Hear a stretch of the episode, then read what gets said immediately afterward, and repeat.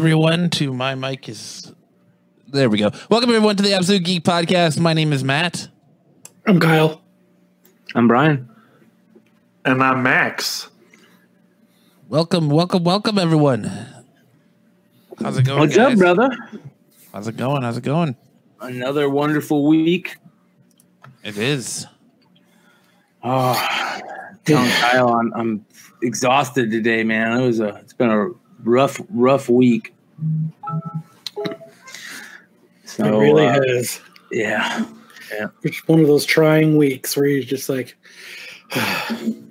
yeah, yeah. Uh, we uh, I I lost a really good friend um, this last uh, this last week. Um, uh, our our good friend Ryan Charlie goes by Don Rizze, uh, who was a cameraman on the podcast and a really good friend of me and Keith's um, for a long time.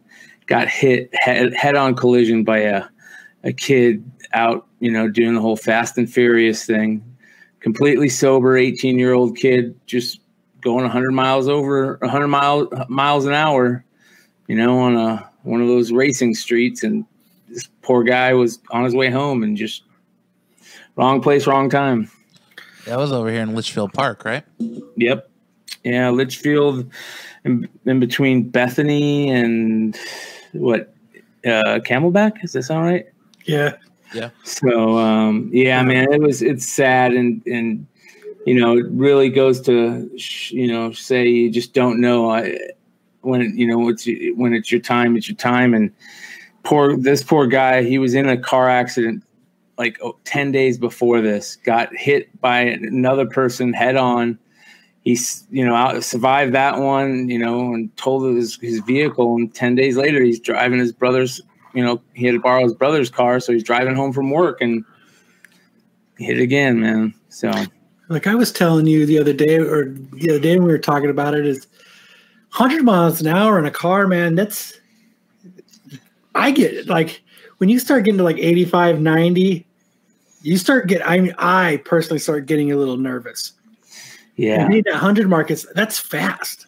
Like, yeah, to be going in something that's and heavy and aluminum and with it's hot and with parts in it. I don't know. It's just that's a really interesting thing though happened, and this is kind of one of the reasons I, I brought it up so early in this podcast is um, something really interesting happened, and you know the when it happened, I got a call early in the morning from Keith, and you know he's telling me, and it, it's just it was just shitty, and um, he next like 10, 15 minutes after he he tells me about it, I get a text from him, and it's a news article, and it's got a picture of the kid's mugshot, and explains what happened. And kid was 18 years old, and uh, they did they did you know drug checks on him. He was completely sober. He was he admitted to going over 100 miles an hour. He had three other kids in the car. They all survived, but you know when when Keith and uh, Oompa saw that, they were really pissed and they were like, you know, we're gonna find this kid and you know we're gonna you know talk, you know find him on Facebook and da da da. And I'm like, you know, we're just kind of talking about like that that guy is going through enough, man. You don't have to do anything to that kid. Like that kid's life is I mean, yeah, it's not over, but that kid's going to go through enough guilt that you don't have to do anything else. And they were like, you know what, you're right. And that's like one of the things about being an adult, you know, those situations. And it's kind of weird how they happen like that. So, uh, big, uh, big shout out to, um, you know, Ryan's family and uh, his brother and his friends. And uh, there's going to be a service this weekend and, um, out in Litchfield Park. And they, uh, they had a fun, a GoFundMe page for him and it got completely uh, fulfilled and then some. So that was pretty cool. And yeah, I I hear that that road though, Matt. You know, you living out in that area, you'll probably know. I hear that road is just notorious for kids just racing up and down it. You know, drag racing up and down it. Yeah, straight So- yeah. Yeah, I mean, they even do. People even do it down Dysart all the time. It's it's people are crazy, man. Yeah, it's it's you know when you're that age, even like how many things, stupid things do we do? we we feel invincible that age. Not only do we feel invincible, we feel like we're not going to cause any harm to anybody else. So, um, well, the sad yeah. fact of the matter is that kid's probably life is probably over because they're probably going to charge him with vehicular manslaughter. So he's going to do quite a stint in jail, probably. Yeah. Yeah. So. Yep. And that's awful. So, yeah. So sorry, you know. Yeah, just you know, make sure you guys you know realize. I mean, we all realize how you know, mortal we are in situations like this, but you know, kind of take a second just to think about the people you care about and how fast it can it can change. So, and on that note, let's get into some more uh, happy conversation. Hmm. Anybody have anything else interesting? Uh, well, I just I just want to say that I feel like a curse. And I don't know if I should come on your show again because the last time I was on, Brian had a fear of like cancer in his butt. and now this time his friend died. So next time you might have lost a limb. I don't know. Yeah. I'm nervous. yeah. Oh man. You gotta love it, man. Yeah. Perfect as timing. As far as my week, it was busy, but I, I, work in the financial industry, so I had Monday off. It's always nice to have a four day week, so it was it was decent for me. Those seem like, like the longest. Like so sometimes sometimes for me it can get longer, but that's just because my boss is kind of cool and he's like, look, if we have a, a three day weekend like that and you want to do 10 hour days the other four days, you don't have to use any of your like holiday time that the company gives you. So they are longer because I end up working 10 hours a day, but then I don't have to use any time and I can use it for something else later. But I still well, like it. I try to look at it as a three day weekend instead of a four day work week. Absolutely. I love three day weekends, man. Spent I spent all day Monday just watching Lock and Key with my wife. It was freaking great. I what did you think of that? I loved it. I thought it was I thought it was a lot of fun. I, I thought mean, overall. Uh, I thought overall, like I was unsure, and I was not like the first episode was kind of slow, but once they got to the end, the last like two episodes, and everything started yeah. kind of coming together and wrapping up. Overall, it became a really good show. Yeah, I agree. The first episode was kind of slow. I was sitting there watching it with my wife, and I'm thinking, this isn't very exciting. I don't know if and then the end of the episode things start to happen and it mm-hmm. got it got a lot better and it was very interesting. I i had a good time with it. It was it was a good time. I mean i thought there were some cool concepts in it like the concept of like you know when when she took her fear and she took it out and buried it. Yeah that was that was kind of cool. Like, although I, there were a lot of things that were predictable in the show though. I kept turning to my wife for real though? If you could take your fear and just like if you could go it. into your mind and be able to take something out, like how cool would that be? Like that one thing you know that actually truly hinders you. Yeah. Well, I liked when he added stuff. I was thinking, man, how could I use that? Like they, they, he like grabbed books and threw them inside, and like he just all of a sudden knew all these random facts. I'm like, that would be useful. Just take your boxes of comics and you just chuck them into your brain. There you go. Absolutely. I thought I thought the ending was kind of predictable with with who they threw in the door. Like I kind of yeah, yeah kind of saw that coming. But see, I had the opposite effect. I thought that the first half of this show was good, like the last two episodes were were where it got still for me. But the last two episodes, they made a lot of stupid decisions. A lot. I kept lo- turning to my wife like, "Why did they do that? What the heck? Why did they do that? they just, oh my gosh, it's just dumb decision after dumb decision. I still enjoyed it though.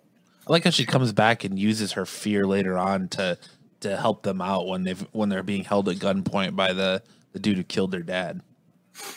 That was cool. It's a good idea though. It is.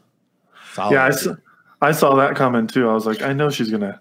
I agree. Like, I did too. It was a very predictable show and I didn't dislike that about it. It was just like one of those times where I'm like, this is going to happen. And then it did. And I'm not usually that guy. I'm not usually the guy that's turning to the person next to me in the movie saying, I bet such and such is going to happen. I bet, you know, the, the Scooby Doo villain's going to take their mask off at the end or whatever. you know, I, I'm not usually that guy, but in this show, I just every time I just kind of knew what was going to happen. You, you mean you're not that guy that's like, huh? This guy over here. This is what this is gonna happen. All right, high five when you call it. That's not. That's not. That that's is not, Max, me. huh? You- I'm the guy that goes to the movies by myself all the time because I got tired of people like Lance constantly talking to me through the whole thing. Like, Oh. shut up! Lance I'm is a- watching a movie. Lance is a talker, huh? a lot of my friends are. One of my other good friends, we had him on the show. Uh, ben came on the show for Star Wars talk, and he's the same way when we go to movies together. Not as bad as Lance, but he'll turn to me and like, like even just little things. Like I just don't want to be talked to. He'll just turn to me and say, "That was really cool, wasn't it?" Yes, it was. Now, watch the movie. The screen is that way. like when when Lance and I went and saw John Wick three, there's a bunch of badass scenes in that movie. But I'm like, you don't need to tell me it was badass. I saw it. We can talk about it after. I'm bad about that. I'm always like, watch, watch. You know, like I always, it's like, yeah, I am watching, asshole. in my in my home, I don't care. If like I'm watching a movie in the comfort of my home with my wife or even with friends, whatever. It's when I'm in the theater. I think part of it is that I don't want to disturb other people around me. Maybe I don't know. Yeah. You're watching. Uh, you're watching another show that you wanted to talk about, aren't you, Cal? What's that? Oh, Avenue Five. Yeah. Oh, I mean, really, that's if you guys aren't watching it or you haven't watched it yet, it's a very, I mean, it's a very good show. It's it's worth taking a taking a chance on. Have you gotten to see it yet, Max? No, what is it? I've never heard of it. So the premise of the show is it's like it's like a cruise ship, but it's in space, and so it's taking Oh yeah. Yeah, and what happens is, is you know, kind of how most shows, something has to happen for everything to get kicked into gear. There was like a malfunction on the ship, and when it malfunctioned, other stuff happens that's actually funny, but it sends it off course by like eleven degrees. And when they did the math, they found out it's going to take three years longer to get back than it was supposed to. Oh wow. So now it's all these people that are just stuck on this huge, huge, like ocean liner type of ship.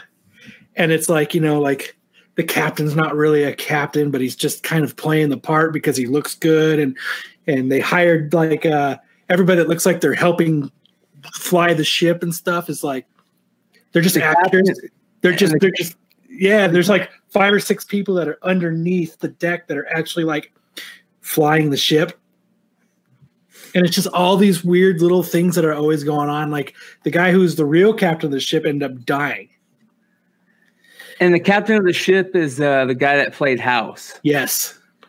The real captain or the one pretending to be the captain? pretending. Pretending Hugh Laurie. Yeah, Hugh Laurie. And I like the kid too from um, uh, Silicon Valley. The, Yes. the the kid that's like the um, guy that goes around and gives free things and stuff or whatever. And he's a funny guy on the show because he's not good at his job. Like he doesn't know what to say. He's like a concierge. Yeah, that's and he that's, doesn't yeah. he doesn't know how to uh like calm people and soothe people like he says the the opposite wrong thing that you're supposed to be saying and then like you know like when the when the real captain that was actually like he was one of the engineers died you know they they put him in this coffin and and this is spoiler alerts i'm not going to spoil too much but i just i just found this part absolutely just hilarious was so they put him in a coffin and they shot him out into space. You know, goodbye, farewell. But the ship is so big that it actually has its own po- gravitational pull. So the coffin got stuck orbiting the ship. Oh wow. So, you know, and then like, so as you're sitting there, like it, it's kind of cool because you're sitting there and there's something going on. And in the window, you'll just see this coffin come by. does it does do they play that joke throughout the whole series or is it just like when in one episode? No, it's in a few episodes. That's awesome. Yeah. Like I love running community- gags. I I personally do too because it, it's just it makes me connect and it's you know it's it, it's funny and it's something that little that happens during the show Well, it's like a reward for watching the show. It's like Yes. it's like an inside joke that you'll only get if you watched other episodes. Yeah. Yeah, I love that kind of stuff. It's so Mhm. much fun. I mean, I don't really watch Family Guy anymore, but it's like the chicken. The Yes. chicken like, will just show up all the time, and it's just this running gag throughout the show of Peter fighting the big chicken. I, yeah, I think I, I think that's a lot of fun, Yeah, and it's you know, and like you know, Hugh Laurie is um, English, so in the beginning of the show, he's talking like an American because, and then all of a sudden, when everything kind of goes awry, his English accent comes out. Everybody's like, "You're English?" He's like, "People trust Americans more." That's why he, he put on like the, it's just it's just those little things that are funny, and then he's got you know he's going through the rest of the show, and he can't he he's got to remember who he's always speaking English to, and then who he's always who he's speaking Queen's English to. Nice. So sometimes I'll start talking to somebody, he's like, "Oh, I mean, you need to you hear me like this," you know, and he goes back to his his English voice, and it's it's just little things like that that continuously go through, and then you know some of them they don't even really do the joke, but the joke happens. You know what I mean? Like when he's bouncing back and forth, you know what's going on, and you know they don't have to say it, but they're doing it, and it's still funny. I just I I think it's a it's a creative show. I Sounds- got I sounds got fun. in, I got into something kind of crazy this weekend. Um, Jack Black has a YouTube channel. Uh, have you guys seen this at all? His gaming channel. Yeah, Jib- Jablinski Gaming. Yeah. It is some of the funniest, most in, like. I, you can tell like Jack Black never turns it off. Like I don't know how anybody can hang around that guy because he is Jack Black 100% of the time, you know, just going but he is so funny in small doses. And he has this YouTube ch- show where he he's like going on tour and he just shows him, you know, doing his day-to-day life. And dude, he is freaking funny, man. Really freaking funny. Has he actually ever played a video game on there yet? Oh yeah, he Okay. he plays. Uh, he'll play stuff. He played um, uh, one the other day. I saw, or the other day I saw where he played one uh, where you're like chopping food and you have to feed it to a demon. Oh. What? So he's Yeah, playing weird stuff. yeah, weird shit, man. So Okay. Is he playing like computer games or is it like console? it was console. Yeah, it was console. It's burger t- cook time or something like that, or it's like a, a party game where you have to work with your your partner to make plates of food and Oh, I know I've heard of this. yeah, It's very popular. I cannot very think of popular. Yeah. Yeah. call it cook, time or I don't know. But anyways, that uh, channel is so funny, and he's always uh he's always calling out like ninja, and you know he's like I'm, I'm coming for you, man. And I'm like at first I didn't even I thought it was all like an inside joke that he never even plays a game, but uh, it's pretty cool, man. He, he goes to his house and in one of the rooms he's got he, he's into trains. Him and his kids are into um lo- like uh, model trains, and he's got a model train track that's hanging from the ceiling. It's pretty dope, and he, you know, him and his kids just watch it, you know, play with this train. And anyways, it was uh, it's a really cool show. It's fucking funny. So what is the joke with Ninja? He he keeps on saying that he's gonna like th- this is uh, what he's doing is training to beat Ninja in the game. And so it's like a, a running a running gag. funny. That's a, it's a funny gag because Ninja's not even that good. so it's Ninja's entertaining. Yeah. Like, yeah, that's funny. That Well- dude, you know, that dude got his start on the uh, MLG Halo circuit back in the day. Oh, did Uh, he? Yeah, my uh, my best my friend who's uh, also the podcast co-host uh, used to play, you know, in the in the same tournaments, and he's like, dude, that guy was just a major douchebag back in the day. And I'm like, yes, look, it looks like he's still kind of a douchebag. But What rich is that? what? Jack Black or the Ninja guy? Ninja. Oh, so Yeah. Ninja is another YouTube person. Yeah, he's a gamer. He's like a streamer. Twitch- he's like He's the, the yeah, he's biggest the streamer biggest. in the world. Yeah. He makes Yeah. millions every year. Like he's Oh, yeah, he he's he's actually a pretty smart guy in what he's doing because my understanding is he's trying to basically do this for another like five or so years, and then he's just going to retire with his wife.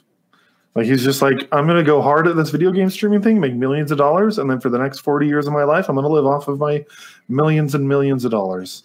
I'm like, pow- power to you, man. I can't even. Fortnite, Fortnite, Fortnite. Hey, man, Hey, whatever does it right. Yeah, I, yeah, but he puts in he puts in days, man. It's crazy. But uh, props to streamers. Speaking of Ninja, though, uh, I kind of wanted to something came out about him. I'm going to talk to you guys about and see what how you guys felt about it. He's kind of in a controversy right now, a little bit of hot water for for saying that the phrase "it's just a game" and saying "it's just a game" is a weak mindset. He said the phrase "it's just a game" is such a weak mindset. Uh, you are okay with what happens, losing it, uh, imperfection of a craft. When you stop getting angry after losing, you've lost twice. So, so do you guys think that that's that's the case? That just saying it's just a game instead of getting upset and raging out after you lose is is I think I think it depends on your intent. Like if your intent is to have fun, then yeah, it's just a game. At least that's my personality. Yeah, that's how I have too. Like I don't get me wrong, I rage quit sometimes. I'm a gamer, it's my favorite hobby. And when I play Halo and I get my rage, butt rage quitting is your favorite hobby. no gaming. Oh. but like when I'm playing Halo and I lose three, four matches in a row, I get pissed because that's not fun anymore. Getting killed over and over again isn't fun to me. But I don't mm-hmm. think, I think, I think Ninja's a little off base there. It's okay to say it's just a game because it is for the most part. For it him, it's matter not. to you. It's just a game. Like if you play a game and you lose, oh well, it's just a game. Yeah, That's the mentality if you really don't care about it. But he, if you want to be, I could kind of see his point because if you want to take it somewhere and you want to be something, then you ha- you can't have that mindset. I agree. Yeah. And that's why I'm saying it depends on your mindset. If you're someone that wants to like be a competitive gamer, even if you don't want to make money at it, if your goal is to be competitive and be at the top of the leaderboards, then yeah, you probably shouldn't be saying it's just a game. Like if you really want to be the best, yeah, you got to rage quitting isn't good still, but you need to be competitive. You need to Yeah, take it seriously. I don't know. you can't have the oh well mindset. You got to have the in it to win it mindset. Yeah, the kill. In for the Yeah. kill. Yeah. Game gaming is my hobby, and so for me, it's like, oh well, that's fine for me. But like, I'm very serious about my career. I don't do that at work. If I mess something up, it's not, oh well, it's crap. What did I do wrong? How can I fix it so that I can pro- progress in my career? You mm-hmm. know, like, but that's that mentality. Gaming is what I do for fun, so it's just a totally different mentality for me. I mean, yeah, I know, I know both sides of that. Raging when you're when you're trying to win at something and not, or you get killed by something stupid, or you know, that's that's part of gaming. But I, I like I, like Kyle said, I could kind of see it both ways. But there's times where I'm just like, why why get angry? Like it's not going to change anything. Now let's put this into perspective, though. You guys are football fans, right? He, Well, I know you, I know Matt is. I am, sports fans. Hockey Yeah. fan, yeah. All right. So your favorite team is playing. You want them to win. They get their butts kicked. You're probably getting pissed off. So the same thing could be said. It's just a game. Because it is. It is just a game. So like I get why people get pissed off because they're invested. Because I do too. But it, it's just kind of funny. It's a similar There's- mentality. And and I used to think about it like that too, but there's a one movie that's kind of changed my thought process on it, and it's kind of funny. It's uh, Fever Pitch with Jimmy Fallon and Drew Barrymore. So Okay. he's a huge Boston Red Sox fan. If anybody's seen the movie, so he's a huge diehard Boston Red Sox fan. Lives and dies by the Red Sox. And there's a scene where they're in a, a bar eating, and the Red Sox just lost, and like a bunch of Red Sox players come in and they're eating and yucking it up and having a good time, and like he's pissed that they lost, and the Red Sox players don't care. And it's kind of like they're just like it, it's a game. It's it's a job to us. It's a game. It's it, it you know it's we we get another game tomorrow. You know it's there's that that mindset that to them it's it's just it's a job so it's just a game they're not necessarily as passionate about it as you are as a fan because to them they're just collecting a paycheck See, and that's what's funny to me. It should be the other way around. The guy who's getting paid should be taking it serious. but to them it's just it's just like when you have a bad day at work you're like all right well i'll just do better tomorrow you know it's so it's Yeah. you kind of just brush it off and and go about your business Yeah. so i don't know i just i just thought that was interesting and wanted to get your guys opinions on it so but uh what's uh Screw Ninja. That's my opinion. Screw that guy. Yeah. What's popping I off? never heard of on him until today. You've never heard of Ninja? Mm-mm. Kyle, you're so old, dude. You're so old. But I don't play video games at all. That's fair. That's fair. Like not even a little bit. I, I don't watch streaming, but I still know who Ninja is. Like I'm if I- too old to like streaming. I feel like. Like if I walked over into my son's room, I said, "Who's Ninja?" He'd probably explain it from beginning to end. You know, he probably knows every little thing about him. Yeah, I'm sure I he never would. heard of him. Probably is he a Fortnite player? Yeah, Then he He knows. was- Then he knows who Ninja is. he said he only play. He says the game is trash, but he plays. Never mind. We've talked about this before. Um, uh, did you guys get how many of you guys got uh, Batman eighty nine? I, did. I got it. I got it. Yeah. Would you did you get it, Max? No, and I didn't. What'd you guys think? I I think it. Uh, I don't. I don't know. It's overhyped. It's Yeah, fuck overhyped. It's overhyped, Nothing. and it like I was going to talk about that too. I was just about to ask you about the top uh, hot ten, but like, do you think at some point speculation, the speculation market, will be the downfall of the comic industry? No. because of things like this. Like they jacked the, the there was so much hype behind that book, and they jacked it so far up in the price in advance to where they already went to second printings, and then it's like a cameo appearance. It's not even it's not even punchlines a first yeah, appearance. but that happens. We get we get one of these every year. One of these happens every year where everybody freaks out about it, and it's, you know it's a book that is super hot for a week or two, and then it you know it turns into a, a dollar book, a cover price book, you know, in a week. Uh, I think that comic fans look for things like this. They need books like this to to happen, you know. And um, you know, you you talked about the hot ten. Of course, that book is this week's number one hot ten, and uh, it's actually on the list twice. As a matter of fact, uh, the uh, the normal version and the air version. Air version is in a different spot, but I mean, the fervor for that for that character in that book is just it makes me. Uh, it reminds me how ridiculous uh, speculation in comics can get. Yeah, because you don't even know like we don't know anything about her. We don't know how long she's gonna be around. It's not like Harley Quinn. We don't know what how important of a You remember she's gonna play. this- You know. the same thing happened last year. It was called Catwoman and Batman's Wedding. Yes. It happens every year, man. Well, we're gonna get two then this year because it's called Catwoman's pregnancy. And, and art, there's a really cool Artgerm cover coming out that shows that is a, a punchline full cover of her. That's really badass looking. Um, That's the every, you know, if you, it's uh, I think a variant for number two or five, I can't remember. But um, for for those of you guys that uh, do play the spec game, that that's probably something to look into and maybe uh, try and get a copy of that variant because that will sell. I thought that Uh, was the variant for ninety for Batman ninety four for the next issue of Batman that comes out. okay. Maybe um, are, you, are you talking about the art one where Yeah. just a full body image of her? Yeah, Yeah. Um, so yeah, just keep an eye on that one. But uh, here, let me run. I'll run through this real quick. Um, this is this week's um, list. Uh, the the of course he always you know puts the honorable mention list. Uh, he has got a golden age, and this is one of the greatest all time covers of any comic book, not just golden age. Uh, Chamber of Chills. Um, this has uh, Chamber of Chills 19. This has kind of like you know inspired so many amazing uh you know homages and other covers and album covers and but uh uh, this week, a, a, a 0.5, not a 1.5 or 2.5, a 0.5 sold for almost $2,000. Dang. Uh, a 1.8 sold for $3,000.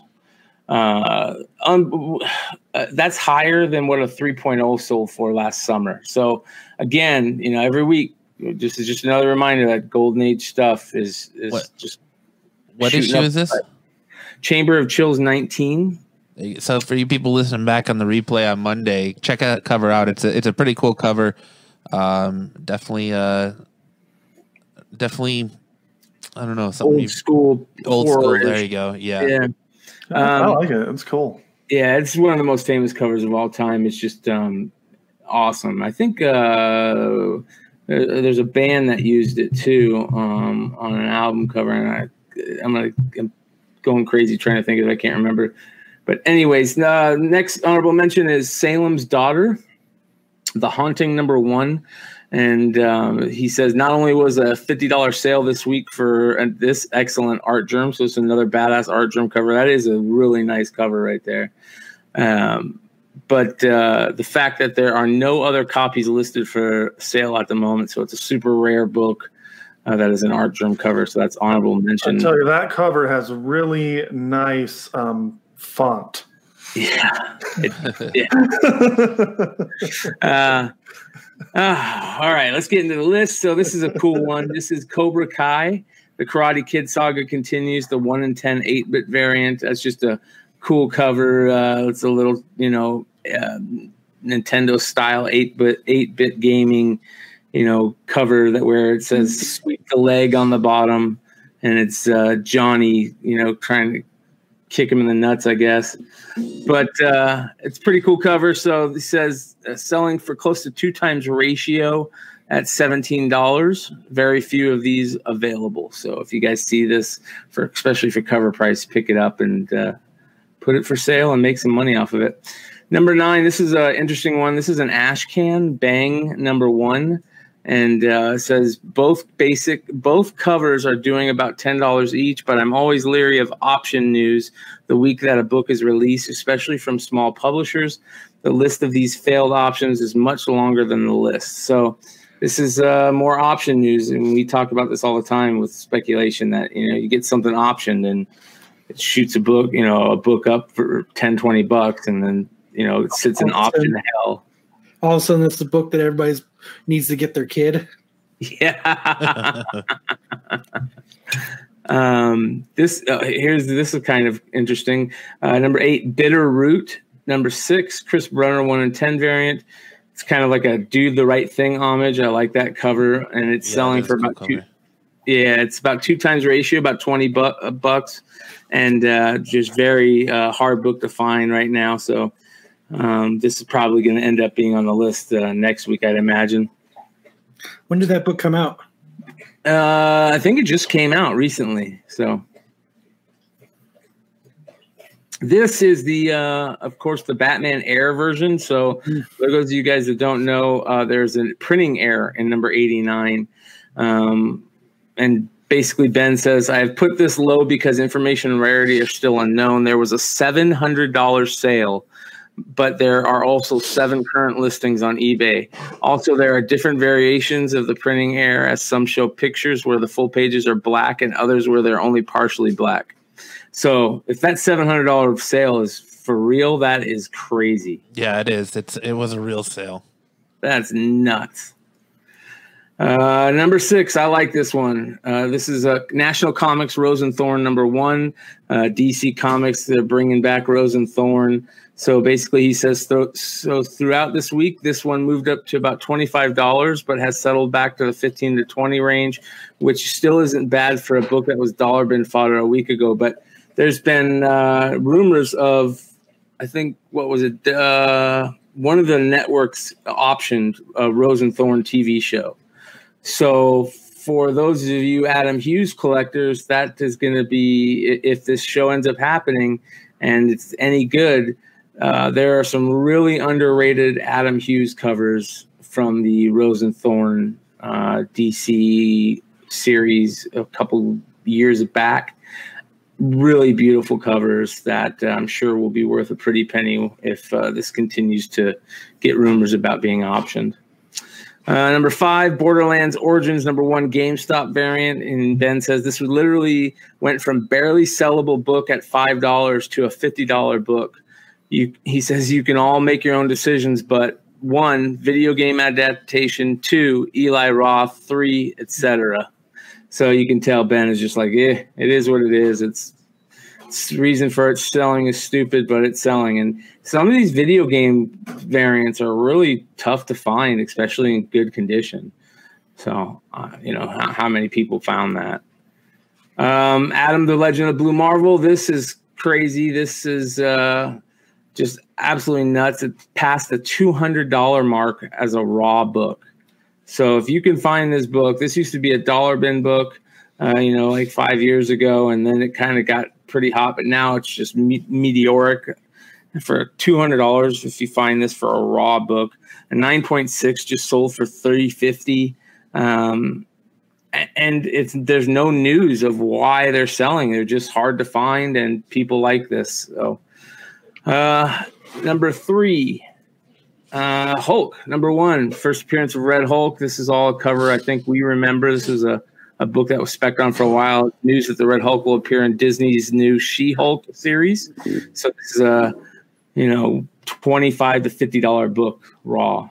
So I will uh, be searching this, my collection to see if I have any. Um, and number two, awesome, awesome book here, Maximum Carnage variant, uh, video game variant, Maximum Carnage number one. Uh, this is a tough book to find in good condition. This is the one that came with the video game, the special video game package that Acclaim did. And I want that. That is so cool. Yeah, this is a hard. Love book, that game. But it, just a beautiful cover too. Mm-hmm. Uh, and uh, this one uh, has been creeping up uh, the this year, where it started as $175 range for average grade copies. Very fine copies are now exceeding 350. He says, "Make no mistake, this is a very difficult book to find and to find in high grade. Only four 9.8s and eight 9.6s on the census. So again, super super hard to find in decent condition. And of course, number one is." Batman 89. So $30 plus for the A cover and the B cover is getting about the same. So pretty crazy. The air cover, the air one is the cover A, right? Uh, he says, I don't know. I have no idea. He doesn't that's, that's what I thought I heard was it was the cover A. Yeah. That'd be interesting. I like the B covers better.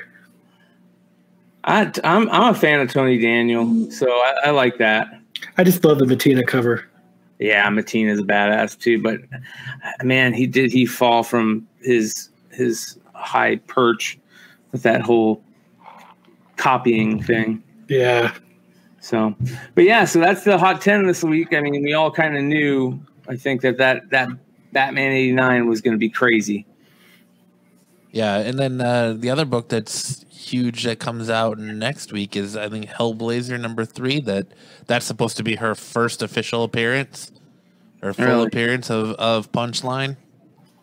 That's why everyone's trying to warn people off of overpaying for Batman ninety four and not to get hyped up for Batman ninety four because of what just happened with ninety three. Yeah, you everyone got all hyped up about it, and it's literally like a cameo of of her nose down. It's not even. Yeah. It's stupid. Absolutely ridiculous. But people are popping on 94 because 94 is supposedly supposed to be her first cover appearance. I'm surprised to see that uh, Star Wars isn't doing anything in that that Luke Skywalker Vader first, one. Well, the first yellow lightsaber. Um, yeah, appearance in comics isn't. I don't mean to interrupt, but what what's the hype with Batman '93?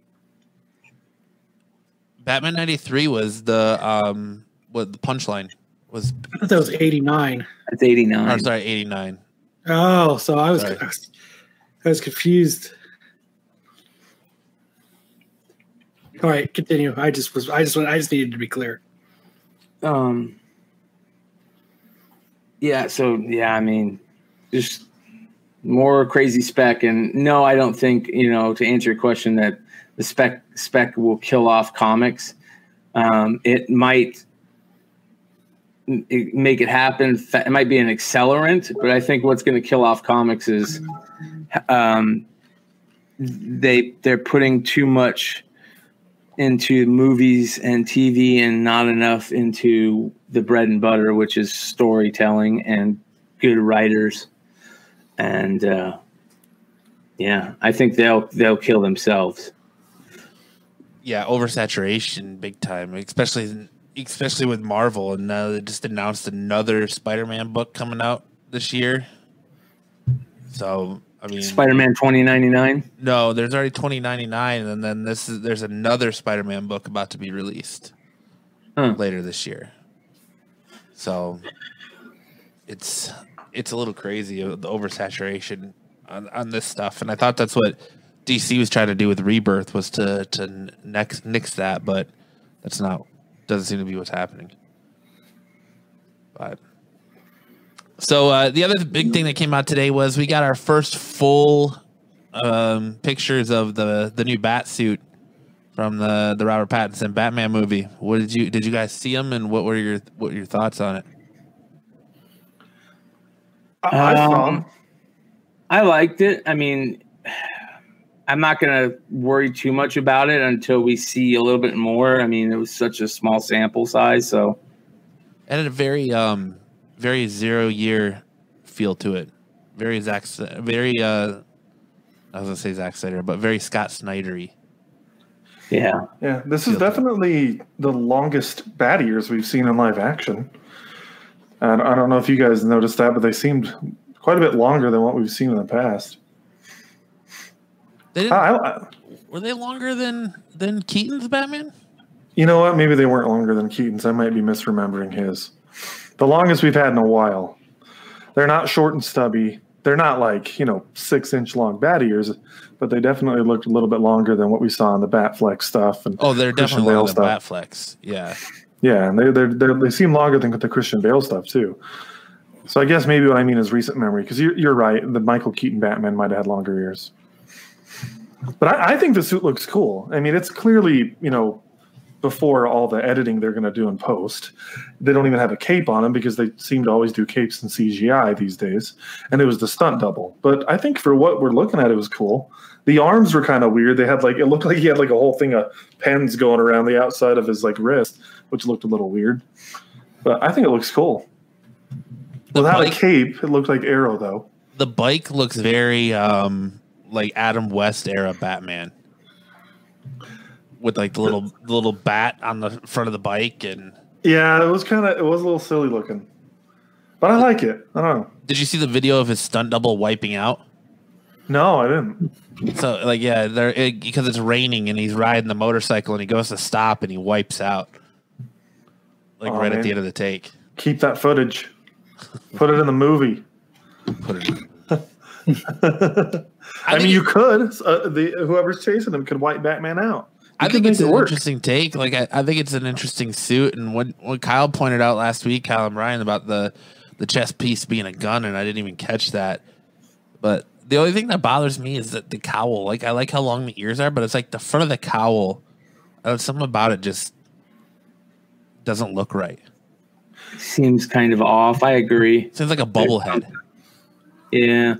I'll take another look at it. Yeah, I was, I was just thinking. I was like, I want to see another look. I, here's one thing I did see in one of the images I saw. There was um, because it looks like the eyes are like black, as if there was goggles over them. Yeah. But then I saw another image where there was like a green eye. And so now I'm getting my hopes up that maybe they're going to do the white eyes via like green screen type stuff. Well, I think it, it almost looks like the eye, yeah, like the eye is covered with black mesh, and I think the green you're talking about is it looks like the one of the like a, a grip or something is wiping underneath his eye because it looks like it's a green cloth under there. But I, I that's why I have a feeling they're gonna CGI the the white over his eyes onto that black. I really hope so. That I want to see white eyes, man. We need white eyes. They're going to be doing uh, Long Halloween, it sounds too, like for sure. Yeah, that's that's what the speculation's been, but I'm excited. I, I, I'm getting more excited. I, I was starting to get less interested in this movie, but now that we're seeing some more uh, images, I'm I'm interested now. Yeah, it looks like they're definitely going white eye. And I think one of the problems is the nose looks kind of weird. You know? I'm trying to find the pictures again. I mean, I think it, Here we are. I think it's I don't know. Part of me wants to say maybe it, I'm going to hold off and, until I get too crazy about being like, oh, this suit sucks until I actually see Robert Pattinson in it on screen and not a stunt double because then it's going to probably change how it fits him versus his stunt double. Yeah, and and the cowl does look weird. You're right. It looks. I don't know what it is. There's something just a little bit off about it. And then you, you notice that like around the neck, it's like he's got like a ton of armor around there. That's definitely different than what we've seen in the past. kind of reminds me of uh, Corbin's favorite. The uh, I mean, am I Yeah, forgetting the name of it? For Gaslight. the suit Yeah, is it's like very like I don't know. It, it is very Daredevilish to me. Like it reminds me a lot of the Daredevil outfit. Like people are complaining about. Um, here, let me. I don't get that vibe now. I did previously when you, you had the red lighting on it. Yeah, when it was red lighting, I could get that. Uh, okay, I was gonna. Uh, I'm looking forward to it. Did you hear what? Uh, I guess there was an interview with um, Zoe Kravitz, and she was just like, everybody's gonna love it. You know? There's So- the um, the Batman. If you're watching the live stream, there's trying to like zoom it in anymore, but it's not letting me. But there's the image we're talking about right there, and it's he's got the black covered on his eyes, but the yeah, I don't know what it is. Like it's just like the the- front of the cowl, the bubble. Is, The ears are too far back; they're not forward. They almost look like antennas. Yeah, they're back on the back of his head. Yeah, it, it is. It's interesting because the go. chest I really like.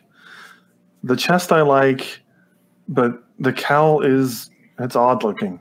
Yeah, rocket launchers on his arms.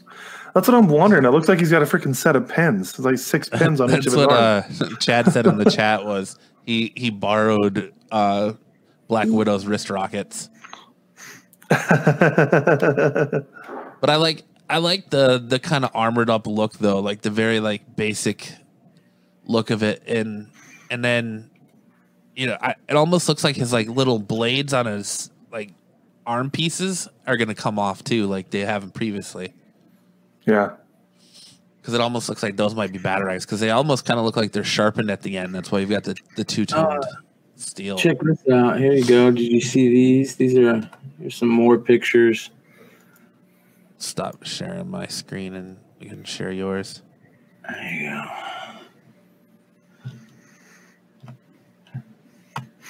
Oh wow, there's a bunch. Oh yeah, those are way better. Look at the how it's how far back they are, and they're kind of like they're really thin. You know what I mean? It's weird. It is weird looking.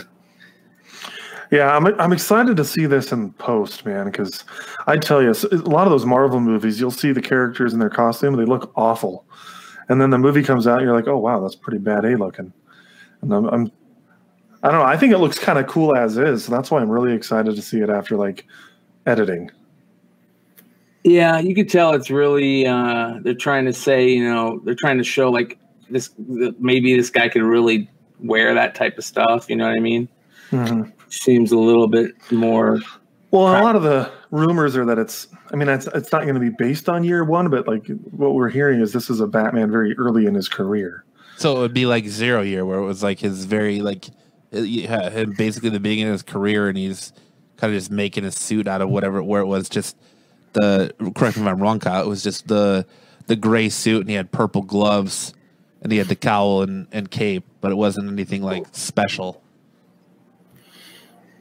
I think that's cool though. I, I like that they're going to go more of a because, like you know, in the other when Christian Bale was first becoming Batman, they they they kind of glimpsed on it being like uh, a prog a progress, a work in progress. But I think what we're going to get with this Batman is m- more of that instead of just a few clips. And do you think this is the only bat suit, or do you think we'll get another one? I could see another one before this. Oh yeah, dude, they're gonna capitalize on that. I mean, that's one of the biggest things, money makers. You know, that's why Iron Man did it because they make so much money off of those with with toy sales and Well, I even mean for just this film, because like Iron Man, I think they only had. Well, I guess they had two suits in the first film, but then like each film would have a new suit. But I, I mean, like if It this seems like is going to be somewhat, ten suits. yeah. But I just mean like if this is like a zero year ish situation where it's the origins of Batman, maybe you have you know a really um, rudimentary suit first. That's maybe mostly cloth or something, and then you get this one later on in the film. Kind of like how Daredevil was.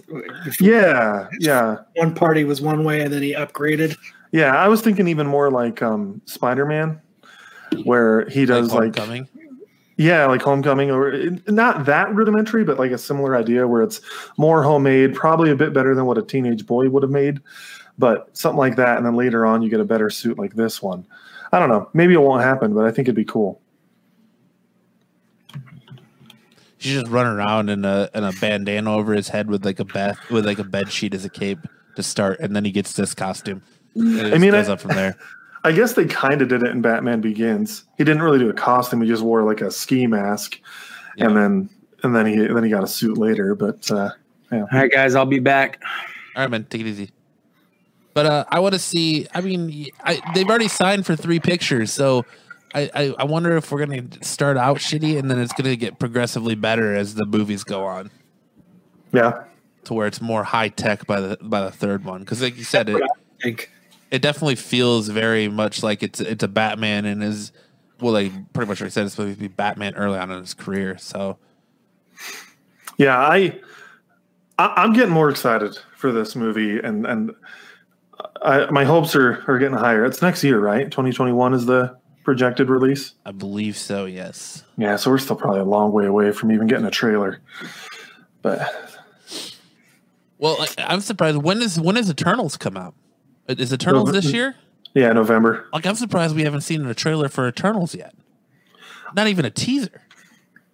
I wonder if we'll get it before Black Widow, or if they'll wait for Black Widow to release and then and then Maybe. throw a trailer out there. And like Bill and Ted Face the Music, we're seeing all this. I'm seeing all this stuff about that movie. They're showing images and stuff, but we haven't even seen a trailer for that, and that's in August. Yeah, wow, that's true. Man, I forget that movie's coming out. That's exciting. too. That'll be awesome. I, I, I haven't watched the original Bill and Ted movies in a long time. I really need to rewatch those. I definitely will though. Anytime a sequel's coming out, I rewatch the other stuff. So I'll get her I'll get a rewatch in this year. But those are classics. So good, man. Yeah, you got to put on those old comfortable shoes again. Good when you rewatch them. No, I'll be watching in my underwear. That's my jam. As long as it's not in the nude where people can see you. you're Oh good. no one, no one can see me. I so I, I watch uh, a lot of shows downstairs downstairs here in my office because I've got my surround sound set up, and my wife uh, sleeps upstairs. She goes to bed before me usually. It, it gets cold down here, man. Colorado's a lot colder than Arizona, and so I'll put my snuggie on and just watch. I have a Batman snuggie. I Is like that- to use that one. Is that the TV you take everyone to to show them your 4K? Come check out 4K. Uh huh. Everyone's begging to see it. I'm telling you guys. Come check out 4K. This it is the TV I use to show off my 4K now because it's my office is literally you walk in my house. It's the first first room. You might be able to answer this for me, Max. Um, 4K. I know everyone's kind of going crazy for it, but everything I've kind of seen in 4K, it always seems so shaky. Like the cameras are shaky. Like it pans. Have you ever noticed that in a lot of shows? No, I haven't noticed that. I, I will say this about 4K. It is I like it a lot. I mean, I love it. But the difference between 480p and then 1080p, so from DVD to Blu-ray, that is a much bigger difference than the difference from Blu-ray to a 4K Blu-ray. Like for me, it's noticeable, but way less noticeable. Like I can't even watch a normal DVD anymore because it just looks like crap to me. I don't like to watch it. But I can still watch Blu-rays. I can still watch 1080p. I'm still happy with that. I haven't noticed what you're talking about though, Kyle. Maybe it's because it's so so so much more crisp. You're noticing things. I I think uh-huh. that might be what, like when I like I was watching, I think like one of the Twilights. I was watching in 4K and is like, and I don't like how for some reason with 4K I noticed like the camera pans a lot. Like there's a lot of panning.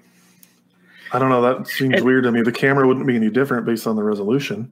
Yeah, it's I don't know. I've, there's something about it. I, I'm not sure, but but there was a, a show I was watching, and it was the whole thing was just like like they were like they were holding it and breathing. I've not. I haven't noticed that. Hmm. I don't know. I don't. Next time I see it, I'll have to point it out. Like, and I'll say, "Watch this show." Yeah, you should. Yeah, let me. Next time you see it, let me know. I'd I'd be curious to see if I can see the same thing. Unless you, if but if you ruin 4K for me, I will come down to Arizona and strangle you. Okay, don't ruin 4K for me. Well, just look forward to 8K. You just just bump up, right? Please don't do it yet. Don't do it yet. I just got ingrained into this a year ago. I'm like I've like repurchased. I'm I'm a snob when it comes to resolution. I've repurchased movies on Vudu in 4K when they're on sale. I'm like, ooh, I can get the Hunger Games for five bucks a movie in 4K, even though I already own them in 1080p. Let me do it. I'm a sucker, but I love it. Hmm. That's interesting. I've never noticed that. I'll have to be on the lookout for that now. What For the what? shit? The the shake, yeah, the the weird panning. it, it it it drives me crazy for some like that's one of the reasons why I don't upgrade and I don't watch anything like that because there's something about it that just I don't like um I think Darren in the chat said it might it might be the refresh rate. Okay, that makes sense. So maybe maybe that's what I'm seeing. Maybe maybe it's just the TV that I have or something. That drives me bonkers. Maybe. I mean, maybe you've got a really high refresh rate. Do you know what your hertz are? Do you have 120 hertz or you don't know? I'm not Uh, a my TV guy, like a, uh, you know what I mean? Like, hey, that is the that TV's got stuff that I want and it's affordable. yeah, That's that's how I buy a TV. Like, but it, you have a 4K TV though.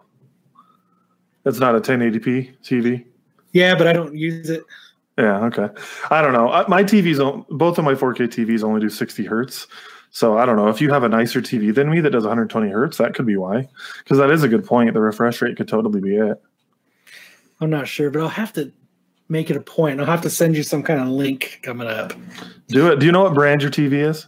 No, Okay. If it's a Vizio, that could be why. I hate Vizios. He's gonna dive into it for you. they're made by I love. Let me let me man. Google the the owner's manual real quick and let's dive into this. Let's, let's see if we can uh, troubleshoot your TV for you. It's funny. I, I I don't work in IT, but I have a degree in IT, and I love TVs. So you like take those two things together, and you're talking to me about like my my stuff. So I'll I'll stop now. Uh, did have you, did you watch the first episode of uh, Clone Wars? I did. I did, but I thought you were done talking about Star Wars. I you were tired of am, but you know, I'm gonna give you your shine. all right. I watched it, and I freaking loved it. It was awesome. Are you you're cool with them releasing a new episode every week instead of all at once? I mean, that's what Disney Plus has been doing. Yeah, I, I like it. I don't know. It's it's it's weird because like um, Hunters just came out on Amazon Prime, and I can watch all of that. And I'm probably going to start watching that in the next few days because it looks like an interesting show. Netflix, you know, they release their shows. You get to watch everything, and that's fun. I loved sitting down and just binging Lock and Key with my wife.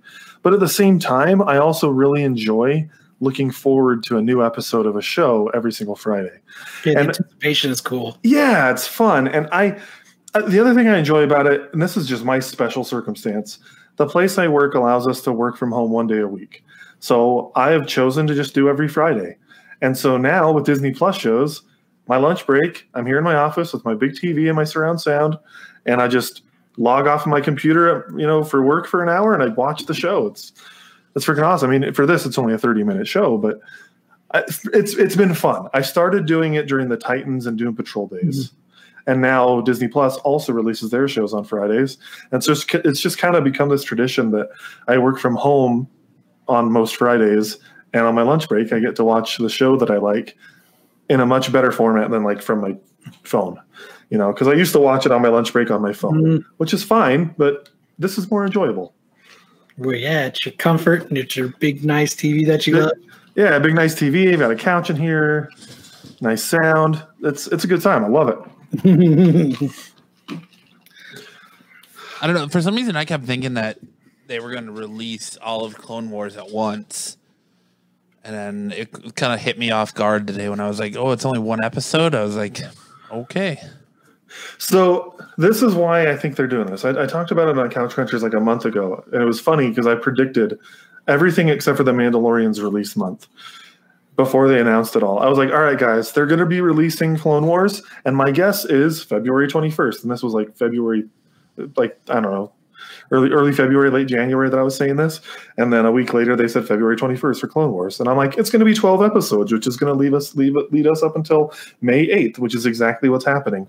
And then I'm like, and let me tell you right now, we're going to get Falcon and Winter Soldier in August. They're only going to give us like a month and a half off, and then we're going to get those episodes, and then a month or two later in November we're going to get.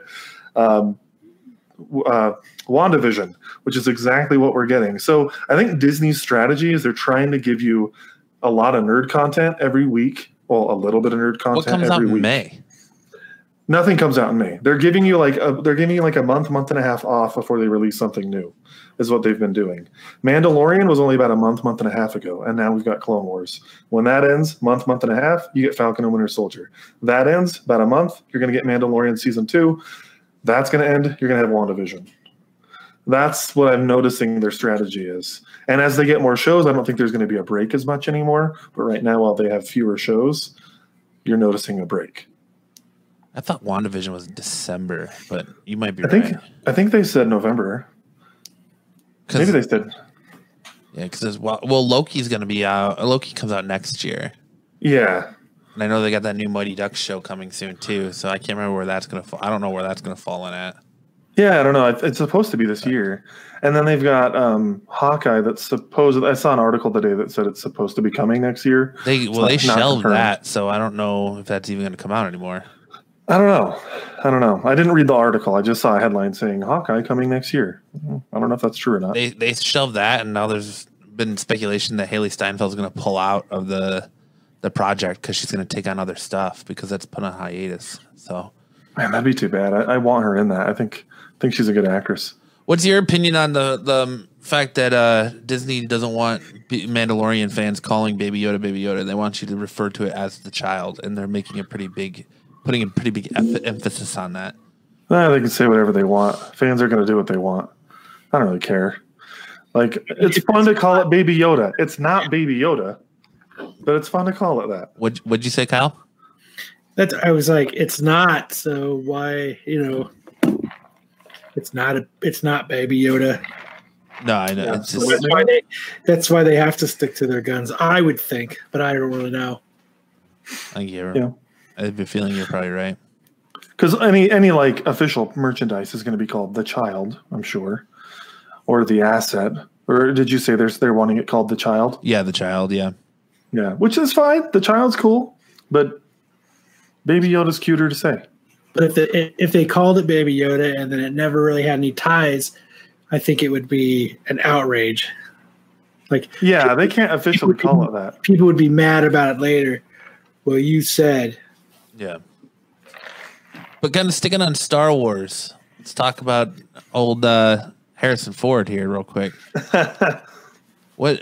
So, what's your take on uh, on Harrison Ford? So he he did an interview for his new movie called The Wild coming out, and the the interviewer was was talking to him, and he was like, "You have one of the best lines in cinematic history when when Carrie Fisher's Princess Leia says I love you."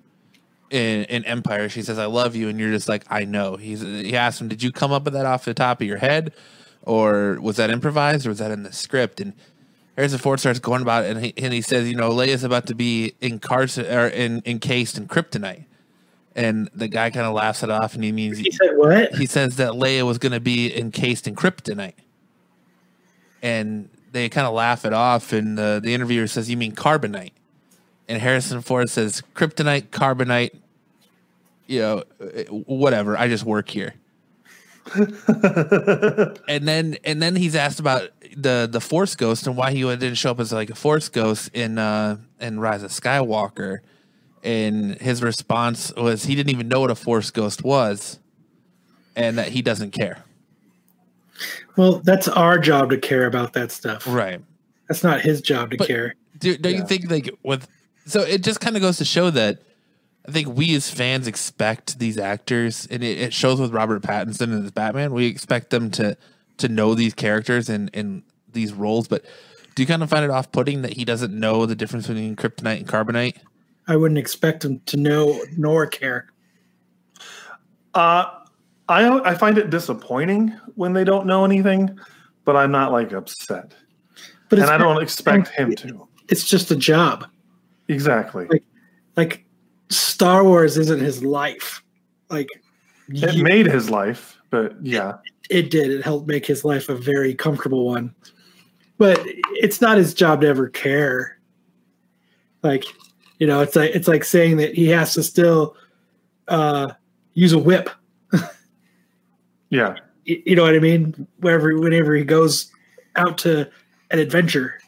Yeah, no, I get it. I mean, I, I'm not anywhere near as old as Harrison Ford, but you look at Star Wars for him, and yeah, he had a small role in Rise of Skywalker, really more like a cameo, and then he was like kind of a side character in Force Awakens, even like he had a decent role, but he hasn't really been in Star Wars in, in, a, in a huge, huge way since the late '80s. Well, I thought it was funny. He even said that when So- he got the call from uh, when he had the call from JJ to come back for his cameo in, in Rise of Skywalker, he thought he was being prank called. He did, he was he didn't understand why JJ was calling him to to come back. yeah. So I just feel like it's the kind of thing where it's like, I did that job 30 years ago. I don't remember. And I and I look back at like some of the first stuff I did to earn money doing pest control. I don't remember everything about that job. I don't care. I wish he cared because I'm such a huge fan of the franchise, but whatever. I do enjoy when there's the, like the actors that actually are into it. You know, like Mark Hamill gets into stuff. He seems to really care about Luke. He cares about the Joker. Like he's a lot more engaged with the audience, and I enjoy that. But they don't have to be. I think that's different than though. I wonder how much that has to do with a difference in in big roles you've had and like blockbuster roles you've had because Yeah. Harrison Ford's been in a lot of stuff and Oh, yeah. Indiana Jones and you know Han Solo and but Mark Hamill's had what he was the trickster in the old Flash TV show.